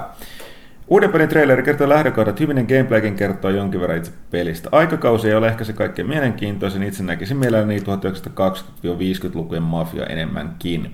Tuo menee ehkä liiankin lähelle nykyaikaan. Kolme apureista, yksi on Mafia kakkosen vittu tuoneen mielenkiintoista suunnitelmallisuutta peliin. Gameplayssä oli vähän turhan kirehtävää menoa, mutta sellaista se aina on. Toivottavasti pelistä löytyy kuitenkin tarpeeksi erilaisiakin tehtäviä, kuten Mafia ykkösessä. Joo, no siis tämähän, kun puhuttiinkin tosiaan, niin aika lailla erilaiset kuin vaikuttaa siinä mielessä toi kolmonen, kun se ykkönen, että monet. Ja ykkösessä oli hyvin tiivis se tarina, eikä se ollut varsinaisesti ollut mikään avaimen maailman peli, mikä tämä kolmonen on, että tota, joo, monet, monet siellä messukin katsoi, että se traileri oli hyvä ja aikakausi ja tunnelma, mutta aika, aika räjähtävää ja räiskintäistä. Jos rä, autot räjähtää silleen, että jos joku hipasee kyljistä, joo, niin välittömästi. Ja muutenkin siis se väkivalta oli ihan yli, ylilyödyn brutaalia, että ne lopetusliikkeet kaikki siltä. Tota, mielenkiintoista. Ihan siinä mielessä, hei-baarilla, mitä se tekee se päähenkilö. Että miten se otetaan vastaan, kun Suomessahan Mafia on ihan luonnottoman suosittu. Joo, ja se johtuu nimenomaan siitä ekasta. Kakkosenhan moni oli pettynyt, koska, mutta se ykkönenhän on sellainen tosi, niin kuin, jos sä pidät siitä aihepiiristä, niin kuin tässä Majurikin sanoo tuosta kaksikymmentä-viisikymmentälukujen Mafiasta, niin sehän oli tosi, siis siinä oli hyvät hahmot, hyvä käsikirjoitus, todella tarina on hahmovetoinen. Niin kuin peli se Mafia ykkönen. Ja kakkonenhan sitten, vaikka se olikin ns. Avoimen pelimaailman peli, niin se oli vähän sellainen tyhjä avoimen pelimaailman peli, että siinä tulee tehty siihen, että, että tota, mutta joo, siis joo, Suomessa erityisen pidetty se ykköspeli. Kansalainen, klassikko kysymys, loppuvuoden odotetuin peli. No sitä nyt ei tarvitse enää odottaa, mutta mulla on Until Dawn, ja se on ollut enenevissä määrin, mitä enemmän mä oon nähnyt siitä. X COM kaksi. Joo, mä itse pelaan nykyään niin, niin tota, erilaisia pelejä, niin se X COM kaksi on kyllä aika, aika odotettu, mutta se tota, mitä Gamescomissa siellä näytettiin muun muassa sitä, että et, miten hyvin pystyy kustomoimaan niitä sotilaita, että miten kuolema sattuu entistä mm, enemmän ja mm. se, että se joudut pelaa sissisotaa silleen, että sulla, sä, sulla ei ole isoja resursseja, vaan sä just jo, oot, oot todellakin koko ajan alta vastaan ja se, että sä voit kampittaa niitä muukalaisten suunnitelmia. Mm. Oli tosi hienoa. Ja tietysti tähän vaikuttaa se, että mehän pelattiin täällä toimistolla aika monta kertaa jotain X COM-lautapeliä vielä, että vaikka siitä on suhteellisen paljon aikaa, kun viimeksi pelannut sitä X COM-tietokonepeliä tai konsolipeliä, niin se kuitenkin se, siitä jäi se U F O-defense kuume päälle siitä meidän lautapelissä. Se oli muuten todella hyvä lautapeli. Mm. Täytyy edelleen, pitäisi pelata tässä uudestaan. Vähän vaihtaa nyt taas niitä rooleja, koska me ei, ei, ole, ei, ei, voi ikinä ole, vaihtaa rooleja. Me alettiin olemaan liian hyviä niissä kyllä, larppauksen puolella, kun porkka rooli pelasi sitä. Heti kun vaihdettiin, vaihdettiin rooleja, kun oli joku pelaaja pois ja uusi pelaaja siinä, niin sitten meni ihan, homma meni ihan reisille. Eh, ehkä Pyykkänen myytyy X COM kaksi, tai sitten Rise of the Tomb Raider. Kansalainen kysyy, mistä me ei muuten puhuttu tosiaan vielä, kiinnostaako Vovin tuleva lisäri Legion, eli nythän tuolla Gamescom-messuilla, niin Blizzard paljasti, ne on aikaisemmin sanonut, että ne aikoo kiihdyttää nyt tota, äh, niin kuin uusien laajennusten julkaisua, eli ne julkaisee enemmän noita uusia laajennuksia, vähemmän sellaisia isompia päivityksiä niiden välillä, niin tota, nyt toi Legion, joka niin kuin, mun täytyy sanoa, että mä oon nyt kyllä kuitenkin kahden, kahden ja puolen äh, niin kuin lisärin niin kuin örkkien, örkkien jälkeen saanut ihan tarpeekseni niistä. Että nyt toi Legion palaa sen takaisin Azerothiin myöskin ja sitten myöskin ton Burning Legionin paluun. Niin tota, kyllä kiinnostaa. Siinä on vaikuttanut monia mielenkiintoisia juttuja. Erityisesti kyllä, tämä Demon Hunter Class. Joo, ja siis se, että mä oon aika pettynyt siihen, mitä Trainorin viime ajat on ollut. Tuo Hellfire-laajennus ja muuta. Se oli se, kun se tuli se Shipyardi, se, se oli ihan kammottava lisää siihen peliin, josta ei ole mitään iloa kenellekään. Mua erityisesti rassaa siinä, että mun kaikki yli, öö, käytäisiin katsoen kaikki viimeisistä kuudesta yhdeksänkymmentä, yli niin sellaisessa, missä mulla oli yhdeksänkymmentä prosenttia onnistusmahdollisuus, on mennyt pieleen laivat on uponnut. On siis hirveä vaiva, ei juuri mitään palkkioita mm. ja sukokaan suuri vaara menettää kaikki. Se on just mm. semmoinen, miten ne, eikö ne testannut sitä itse, mutta joo, ja se viidakos pyöriminen ei. Mut se, se, se mun mielestä se oli, toimi paljon paremmin, kun se Time saa ja se, tota, se Tanan Jungle. Että, tota, mä vaan tulin veivattua sitä sen loma-aikana, se useampi viikko, niin joka päivä, niin helvetisti, niin ei mulkaan enää se ole mitään tekemistä. Mulla on kaikkea sitä kristallia ja muut staffia niin paljon, kun mä voin viittamaan käyttää sitä, että ei se niin kuin asu, a, niin kuin Apexia tollasia, mutta ei, kyllä se oli mun mielestä ihan ok, mutta tota... Sanahan, mä pidin siitä Trainorin siitä alkuvaiheesta, mutta sitten se vähän lässähti loppuun kohti. Ehkä se on se örkki yliannosta. Joo. Ja se, se että vähän niin kuin samantyyppisiä maisemia. Että kyllä niin kuin se paluu Azerothiin tekee ihan hyvää nyt taas pitkästä aikaa. Sitten kävikö kukaan kesän festareilla tai tuletteko mahdollisesti vielä käymään? Parhaat kesäkelithän ovat ilmeisesti tuloillaan. Mä oon liian vanha festareille. Mulla on pienet lapset, että ne ei varmaan arvosta isoäänistä musiikkiin. Mm. Vai sitten sä halunnut mennä, mutta en mä vaan koskaan saanut aikaiseksi. Mä oon takana myöhässä näissä. Mä aina on... halusin mennä Joensuuhun Ilosaaren rockiin, mutta en mä vaan pääse. Mä oon ollut silleen hankalasti Turun ja Helsingin välissä, että mä en oikein päässyt käymään missään, mutta hmm. tota, mulla on keikkalippuja syksyksi vaikka kuin paljon. No niin. Nuoriso vielä kykenee ja jaksaa. Itse tuli mieleen, että pitäisi varmaankin olla tota, mahdollisesti, että on menossa tonne nineties, Villa of the nineties tota, festareille, jotka on kuukauden lopussa, jolla voi elää, elää nuoruuttaan uudestaan. Se on E-Type. Häh? Joo, siis se on kaikki klassiset joo, noin ysäriset, doktor Albanit ja... Vä, väärä vuosiluku, nythän on siis tulossa tää, tää, tää mikä, mikä se on sellainen järjestö, joka järjestää näitä siis kahden kasarihenkistä musiikkia, kasarielektronista, siis tää Future Disco, niin näin, niillä on tulossa iso keikka, missä muun muassa molempiin Hotline Miami-peleihin järjestetään musiikkiin pistänyt Perturbaattor tulee nyt vihdoin Suomeen. Oho. Ja ne tuli äh, traileri niin kuin YouTubeen tästä keikasta, jossa spiikkasit John Carpenter. Oho. Aika kova shitti. Joo. Sinne mä ajattelin ehkä raahautua. Milloin se on? No en mä muista tietenkään, mutta mä tänään näin sen kutsun, kutsun sinne Facebookissa. Täytyisi mm-hmm. käydä tarkistamassa, olisiko se ollut jopa tässä kuussa. Okei. Okay. Sitten kansalainen kysyi vielä, että toive Kaitilan leffanurkka Ant-Man arvostelua. Mä en tiedä, onko Kaitilan, no mä kävin kattoon sen, sen tosiaan tässä kesällä, tai siis lomalla. Se oli yllättäen taas näitä, kun se ei ole tällainen näitä pää isoja leffoja, niin se oli hemmetin hauska ja hyvin kirjoitettu. Siis to, todella niin kuin varmaan yksi parhaista noista Marvelin leffa. Vähän niin samantyylisen yllättikin Guardians of Galaxy, kun ei sillä varsinaisesti odottanut mitään. Oli kyllä, oli kyllä katsomisarvon. Kuka uhrautus kävisi katsoa Fantastic Four? Tai se sama tyyppi, joka käy katsoa Pixasin varmaan. No, vedetään pitkää tikkaa. Ostetaan pullo kossua, että sen voi meillä sitten vaan... Virkistyspäivä. Tarkoitin pullon vissyä, anteeksi. Tätähän voivat kuunnella alaikäiset. Mä haluan antaa heille vääriä vaikutteita. Ei missään nimessä. Sitten Samojedi, millä hahmoilla pelaatte Heroes of Stormia? Jaa, no siis Heroes of Storm on luonteeltaan vähän sellainen, että... Tota, uh, et, siinä kyllästyy suht nopeasti, jos pelaava ihan hahmolla. Mitä se on viime aikoina veivannut? Kajathasilla, Anubarakilla. Kestos, no kestosuosikki oikeastaan toi Uther. Uther eli tollanen support, healer melee. Se on ihan hauska. Samoin tuolla, tota, mitäs se yksi? StarCraft-hyönteinen nyt olikaan. Zagara.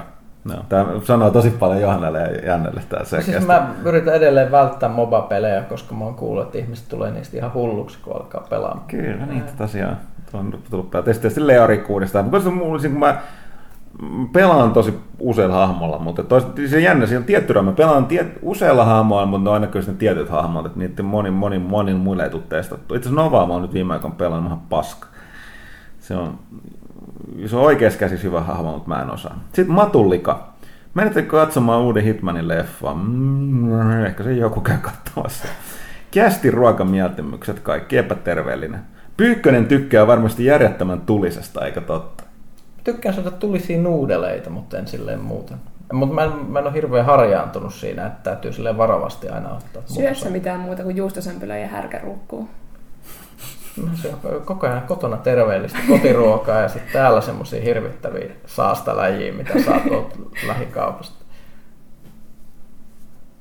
Öö, mä syön kaikkea, mihin on varaa. Täällä on näin, kun tulee niin kuin pelitoimittajan niin tämä, tämä ydin, ydin, ydinlause. Öö, sitten Norsukampa. Kumpi dystooppisen... Norsukampa, joo. Kumpi dystooppisen tulevaisuuden julkaisuvisioista on eniten panelistien mieleen? Yksi Killer Instinctin tyyliä mukaileva, jossa ydinpelin, ydinpelin saa maksuttua ja halutessaan siihen voi lunastaa lisäsisältöä, kun sitä vähän väliä ilmestyy. Tai kaksi, Splatoonin kaltainen, jossa ensin maksat niin sanotusta vajahkosta pelistä täyden hinnan, jonka jälkeen maksutta saat siihen täydentävää sisältöä. Hmm, kakkonen. Koska siitä tulee hyvä mieli, kun miettii, mitä kuraa se oli silloin aikoinaan. Mm. Ykkösessä se ongelma, että se peli on köpönen ja heti kättelyssä ja siitä sisältöä tarpeeksi, niin en tiedä, se voi menettää mielenkiintonsa. Eihän sitä kukaan osta sitä, mm. sitä kamaa. Kakkonen varmaankin on. Demppa. Olisiko Kojima kuitenkin huijannut meitä heiterin kanssa ja herra antaakin äänensä oikealle Big Bossille pelissä, kun paljastuu, että hahmoja ollaan pelattu onkin vain klooni? Ville ja visioita. Hauskaahan se on välillä vähän hupsummallakin asialla spekuloida. Ja mikähän on Grey Foxin rooli tulevassa pelissä? Kiitokset muuten etukäteen tulevasta Metal Gear -liitteestä ja laittakahan Arvekkari jatkamaan videoprojektia YouTubeen. Herra, herra ansoittasi palkkaa videoistaan. Bravo. No tavallaan se saa. Kaik, kaik, hetki, oliko se Villen harrastusprojekti? Taisi olla, joo. Öö, niin, hyviä kysymyksiä. Nähdään, miten paljon peli niihin antaa vastauksen pari viikon kuluttua. Mä tahtoisin vieläkin uskoa siihen päänsiirtoteoriaan. Mikä päänsiirto? Öö, siinä oli sellainen italialainen kirurgi, joka ilmeisesti, tai ei, ei ilmeisesti ole mitenkään niin kuin tekemisissä Metal Gearin kanssa, mutta oli ihan hirveä NeoGAF-teoria siitä, että, että se on joku mainostemppu. Ja, ja, ai niin, tämä tapaus. Niin valmi- tämä kirurgi valmistelee siis päänsiirtoa. Ja tota, ilmeisesti, ilmeisesti sillä oli jotain tekemistä Metal Gearin kanssa, kun siitä tuli raportti ja se oli kaikki Metal Gear-termejä ja kaikkea. Ja, ja Kojima jotain vähän laittoi niin kuin liekkeihin bensaa Twitterissä ja ilmeisesti mikään ei liittynyt kuitenkaan lopuksi mihinkään ja siitä ei tullut mitään, mutta mä jaksaisin jotenkin vieläkin uskoa siihen. Mm-hmm. Mä luulen, että mikään näistä teorioista ei toteudu. Kaikkein masentavimmat teoriat vaan toteutuu sellaiset, että Konami ei halua laittaa rahaa mihinkään mainostemppuprojektiin. Kyyninen Pyykkänen. Niin. Okei, painoin Pekugram. Tuleeko ragequit miten usein, kun pelissäkin asia menee pieleen? Hyvin harvoin. Mä ragequittaan vasta sen jälkeen, kun se on mennyt pieleen. Tai sori, monin peleissä mä en ragequittaa kesken, koska se on noloa. Mä saan suurta nautintoa siitä aina, kun joku, jossain monin pelissä joku quittaa kesken matsin, kun niin menee huonosti. Mä en Mut. oikeastaan suutu, mä en vaan jaksa, mulla menee kiinnostus mm. kauhean nopeasti. Mm. En mä silleen hirveästi oikeastaan suutu. Paitsi joskus tulee semmoinen ahdistus, kun on joku tosi... Yleensä aina esimerkiksi kun Souls-pelejä pitää arvostella, niin sitten kun tietää, että on hirveä kiire pelata ja sitten se ei mene hyvin, niin sitten vaan rupeaa ahistaa ja sydäntä tykyttää, että olisi pakko edetä tässä, mutta mm. ei pääse. Mm. Että et se on semmoista erilaista. Sitten Pekuram toteaa myöskin, että hieno artikkeli Iwatasta elokuun-lehdessä, kun luin sen ymmärrän, että kuinka tärkeä mies on ollut Nintendolle, R I P. Ja yep. R I P. Ei sentään paljon kunnioittavammin kuin tämä. Öö, niin, Iwata on semmoinen, että se on ihan hyvä, hyvä tietää, vaikka ei olisi mikään Nintendo-fanikaan, niin mm. on se ollut merkittävä hahmo. Ja on se vähän erihenkinen johtaja ollut kuin moni muu videopelin lafkappomo. Mm. Sitten oli parempia kuin, mutta onko Gamescom-messuja ruoka parempaa kuin E kolme-messuja? No, Saksan lihapadat versus U S A:n herkkuhallit.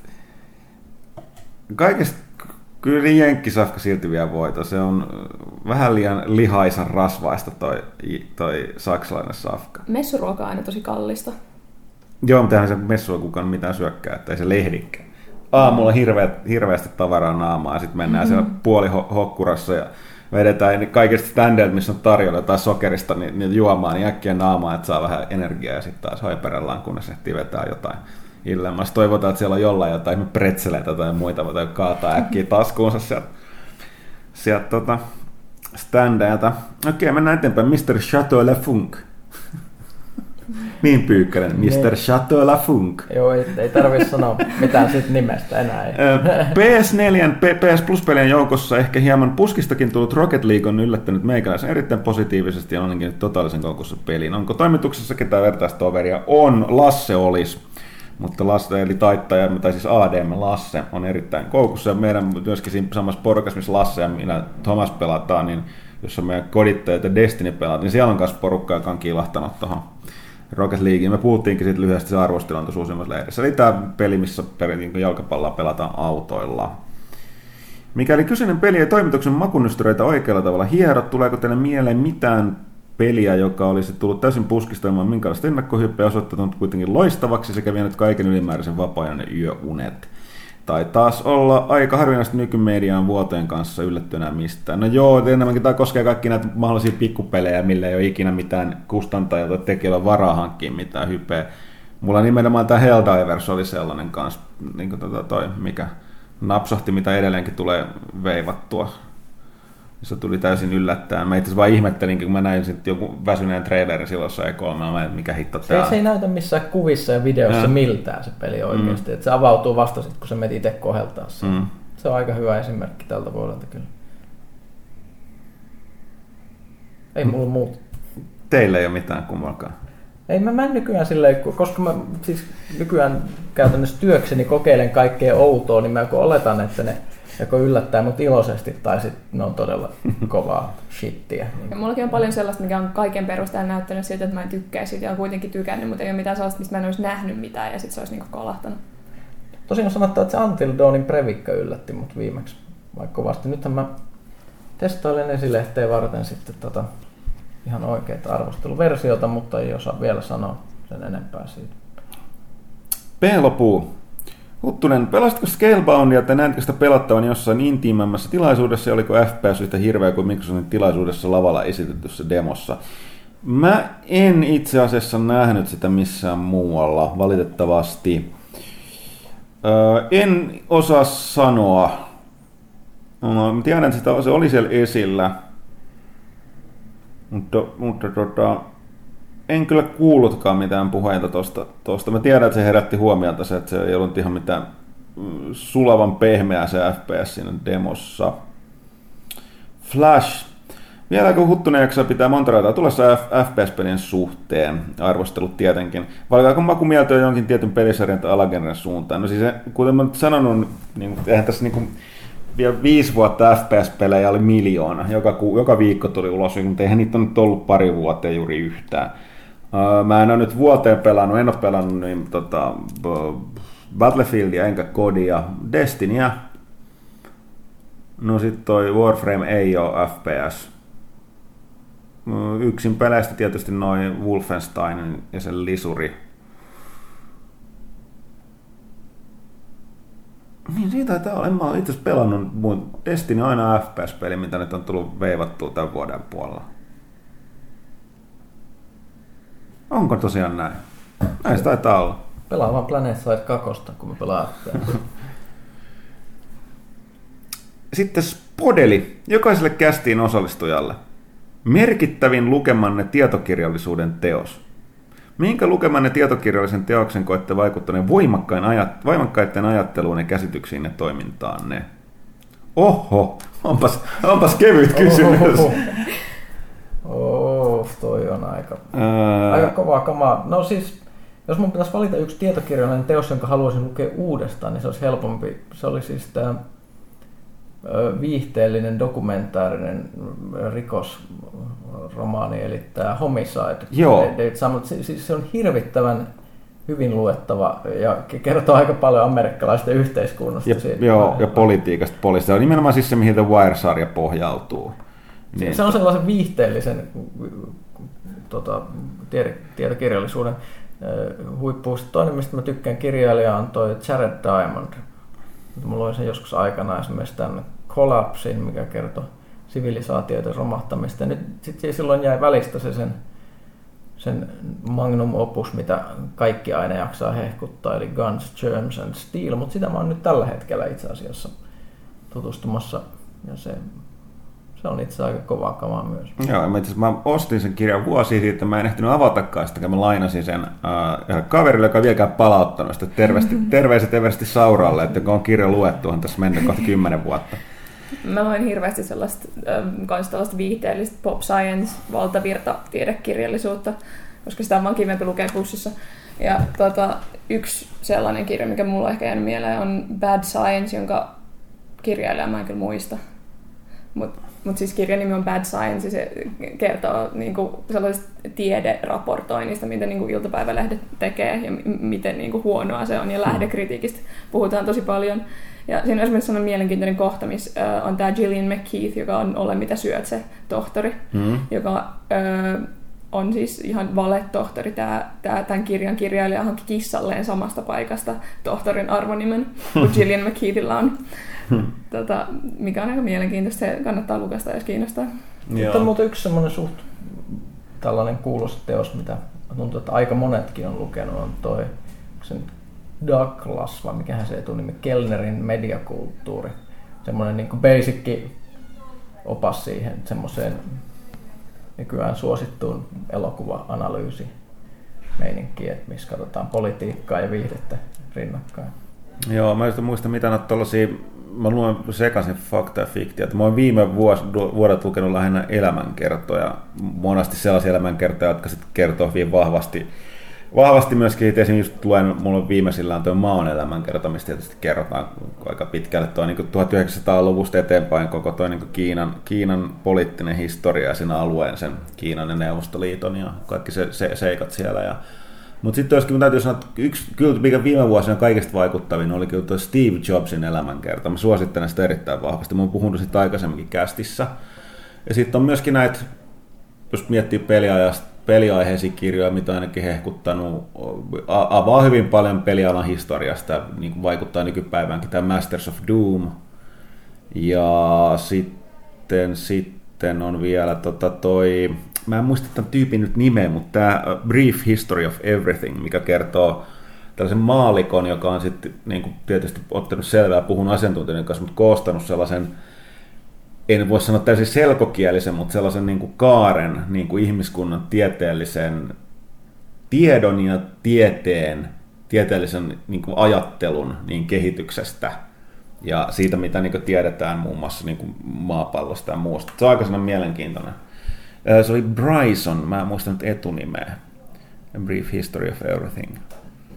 Ja sitten oli tietysti nämä Eric Schlosserin tämä, tota, kaksi kirjaa, eli nämä pikaruoka, syy miksi mä en ikinä syö missään näissä perusketjuissa tuolla Yhdysvalloissa, koska se lihasella on myrkkyä, eli siis tää Fast Food Nation. Se kyllä vetää sille ruokahalut aika nolle. Mä luin lapsena siitä sen nuorten version, koska siitä on nuorten versio. On ja se oli silti aika raakaa luettavaa silleen kymmenen kaksitoista-vuotiaana. No, no. Huhhuh, mä en tätä tiennytkään.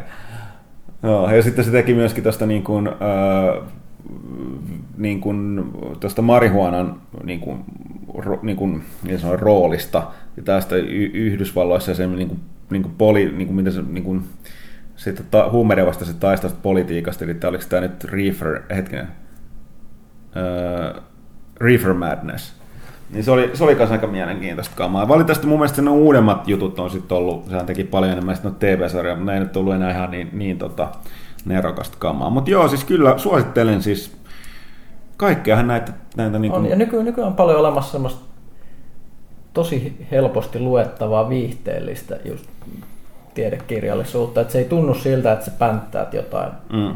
vaan se on enemmänkin, se on viihdettä.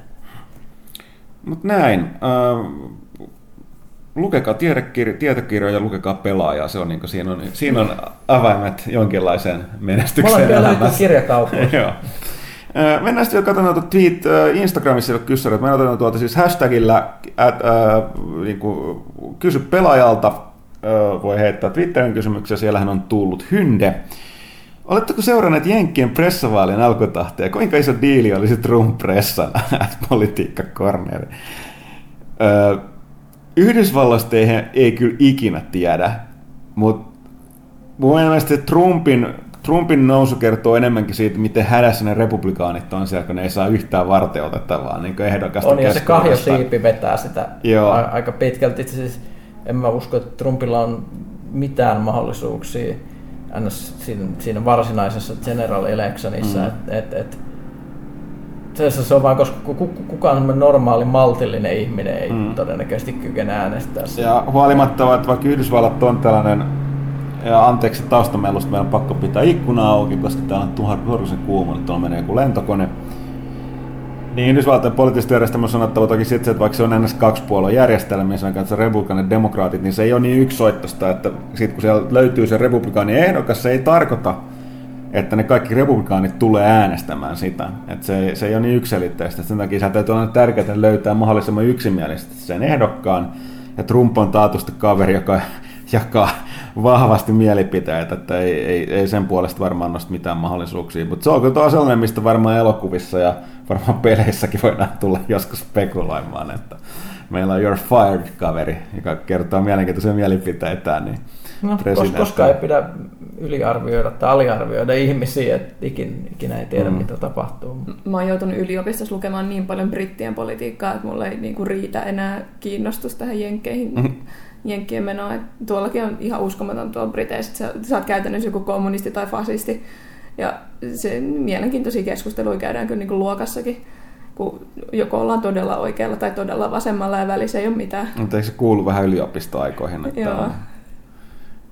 Mä vaan muistutan ikuisesti, että Winston Churchillin nerokkaasta lausahduksesta, että jos olet alle kolmekymppinen, etkä ole li- mitä liberaali, niin sinulla ei sydäntä, mutta jos olet yli kolmekymmentä, etkä ole konservatiivi, sinulla ei ole aivoja.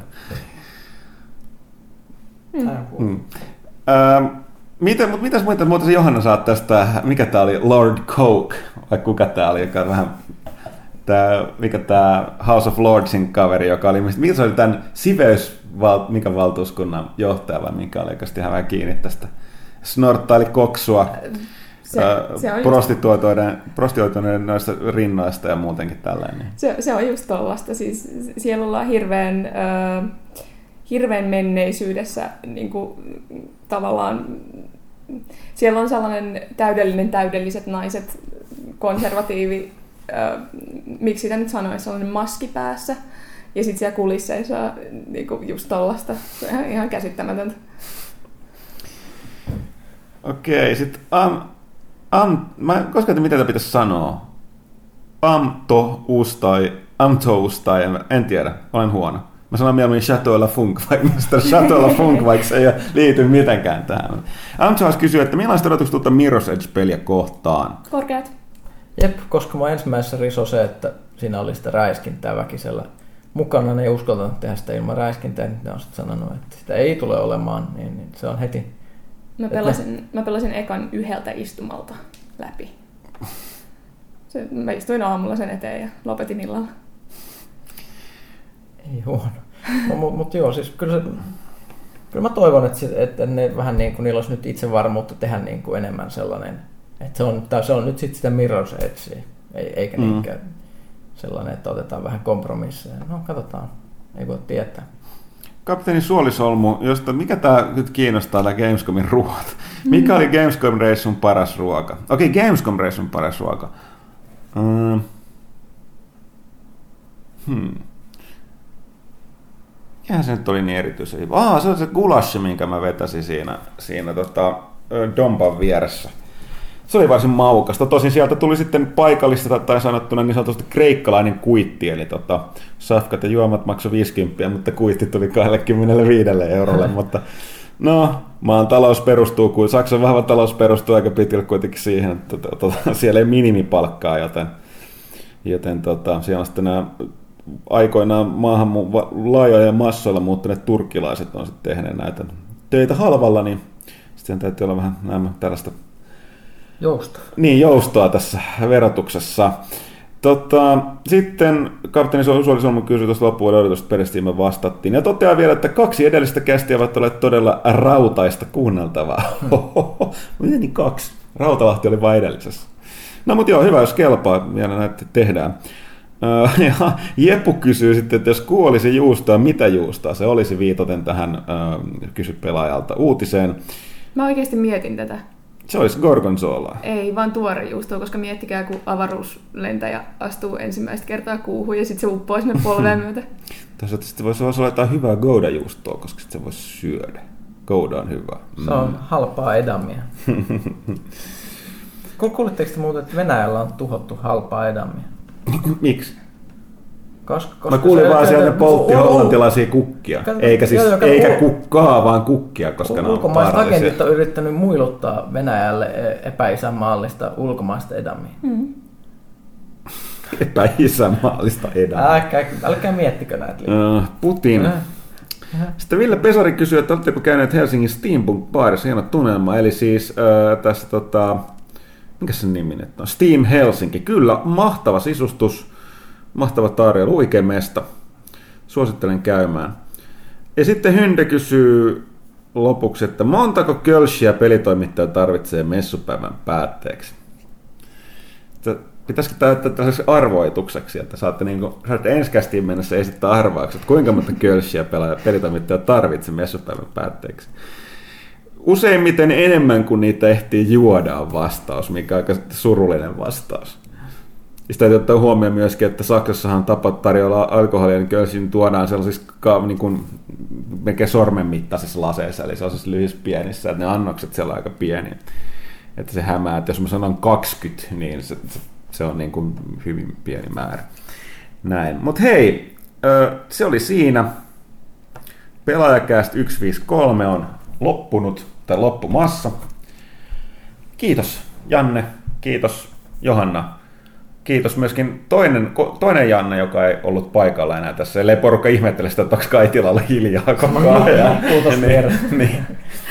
Mutta tota, muistakaa, lukekaa pelaajaa, tilatkaa pelaajaa, tilatkaa mielelläni kaverillenikin sitä, lukekaa pelaalehti piste comia, kuunnelkaa kästiä, seuratkaa meidän Twitteriä, Instagramia, Mitä, mitä vielä? Syökää... Olemassa jotain sosiaalisia medioita. Ka- kaikkea se, harjatkaa hampaille, syökää porkkanoita, juokaa, pysykää vauht... koulussa. Juokaa vauhtimehua ö, kohtuudella, liikkukaa, pelatkaa ja niin poispäin. Ja muistakaa tosiaan käydä osallistumassa pelaaja piste comissa huikeaan Metal Gear Solid viisi -kisaan, jossa voi voittaa Collector's Edition. Näin, mutta eikä pistetä tämä kästi nippuun. Näin, kuvia tunnan. Västi. Sets me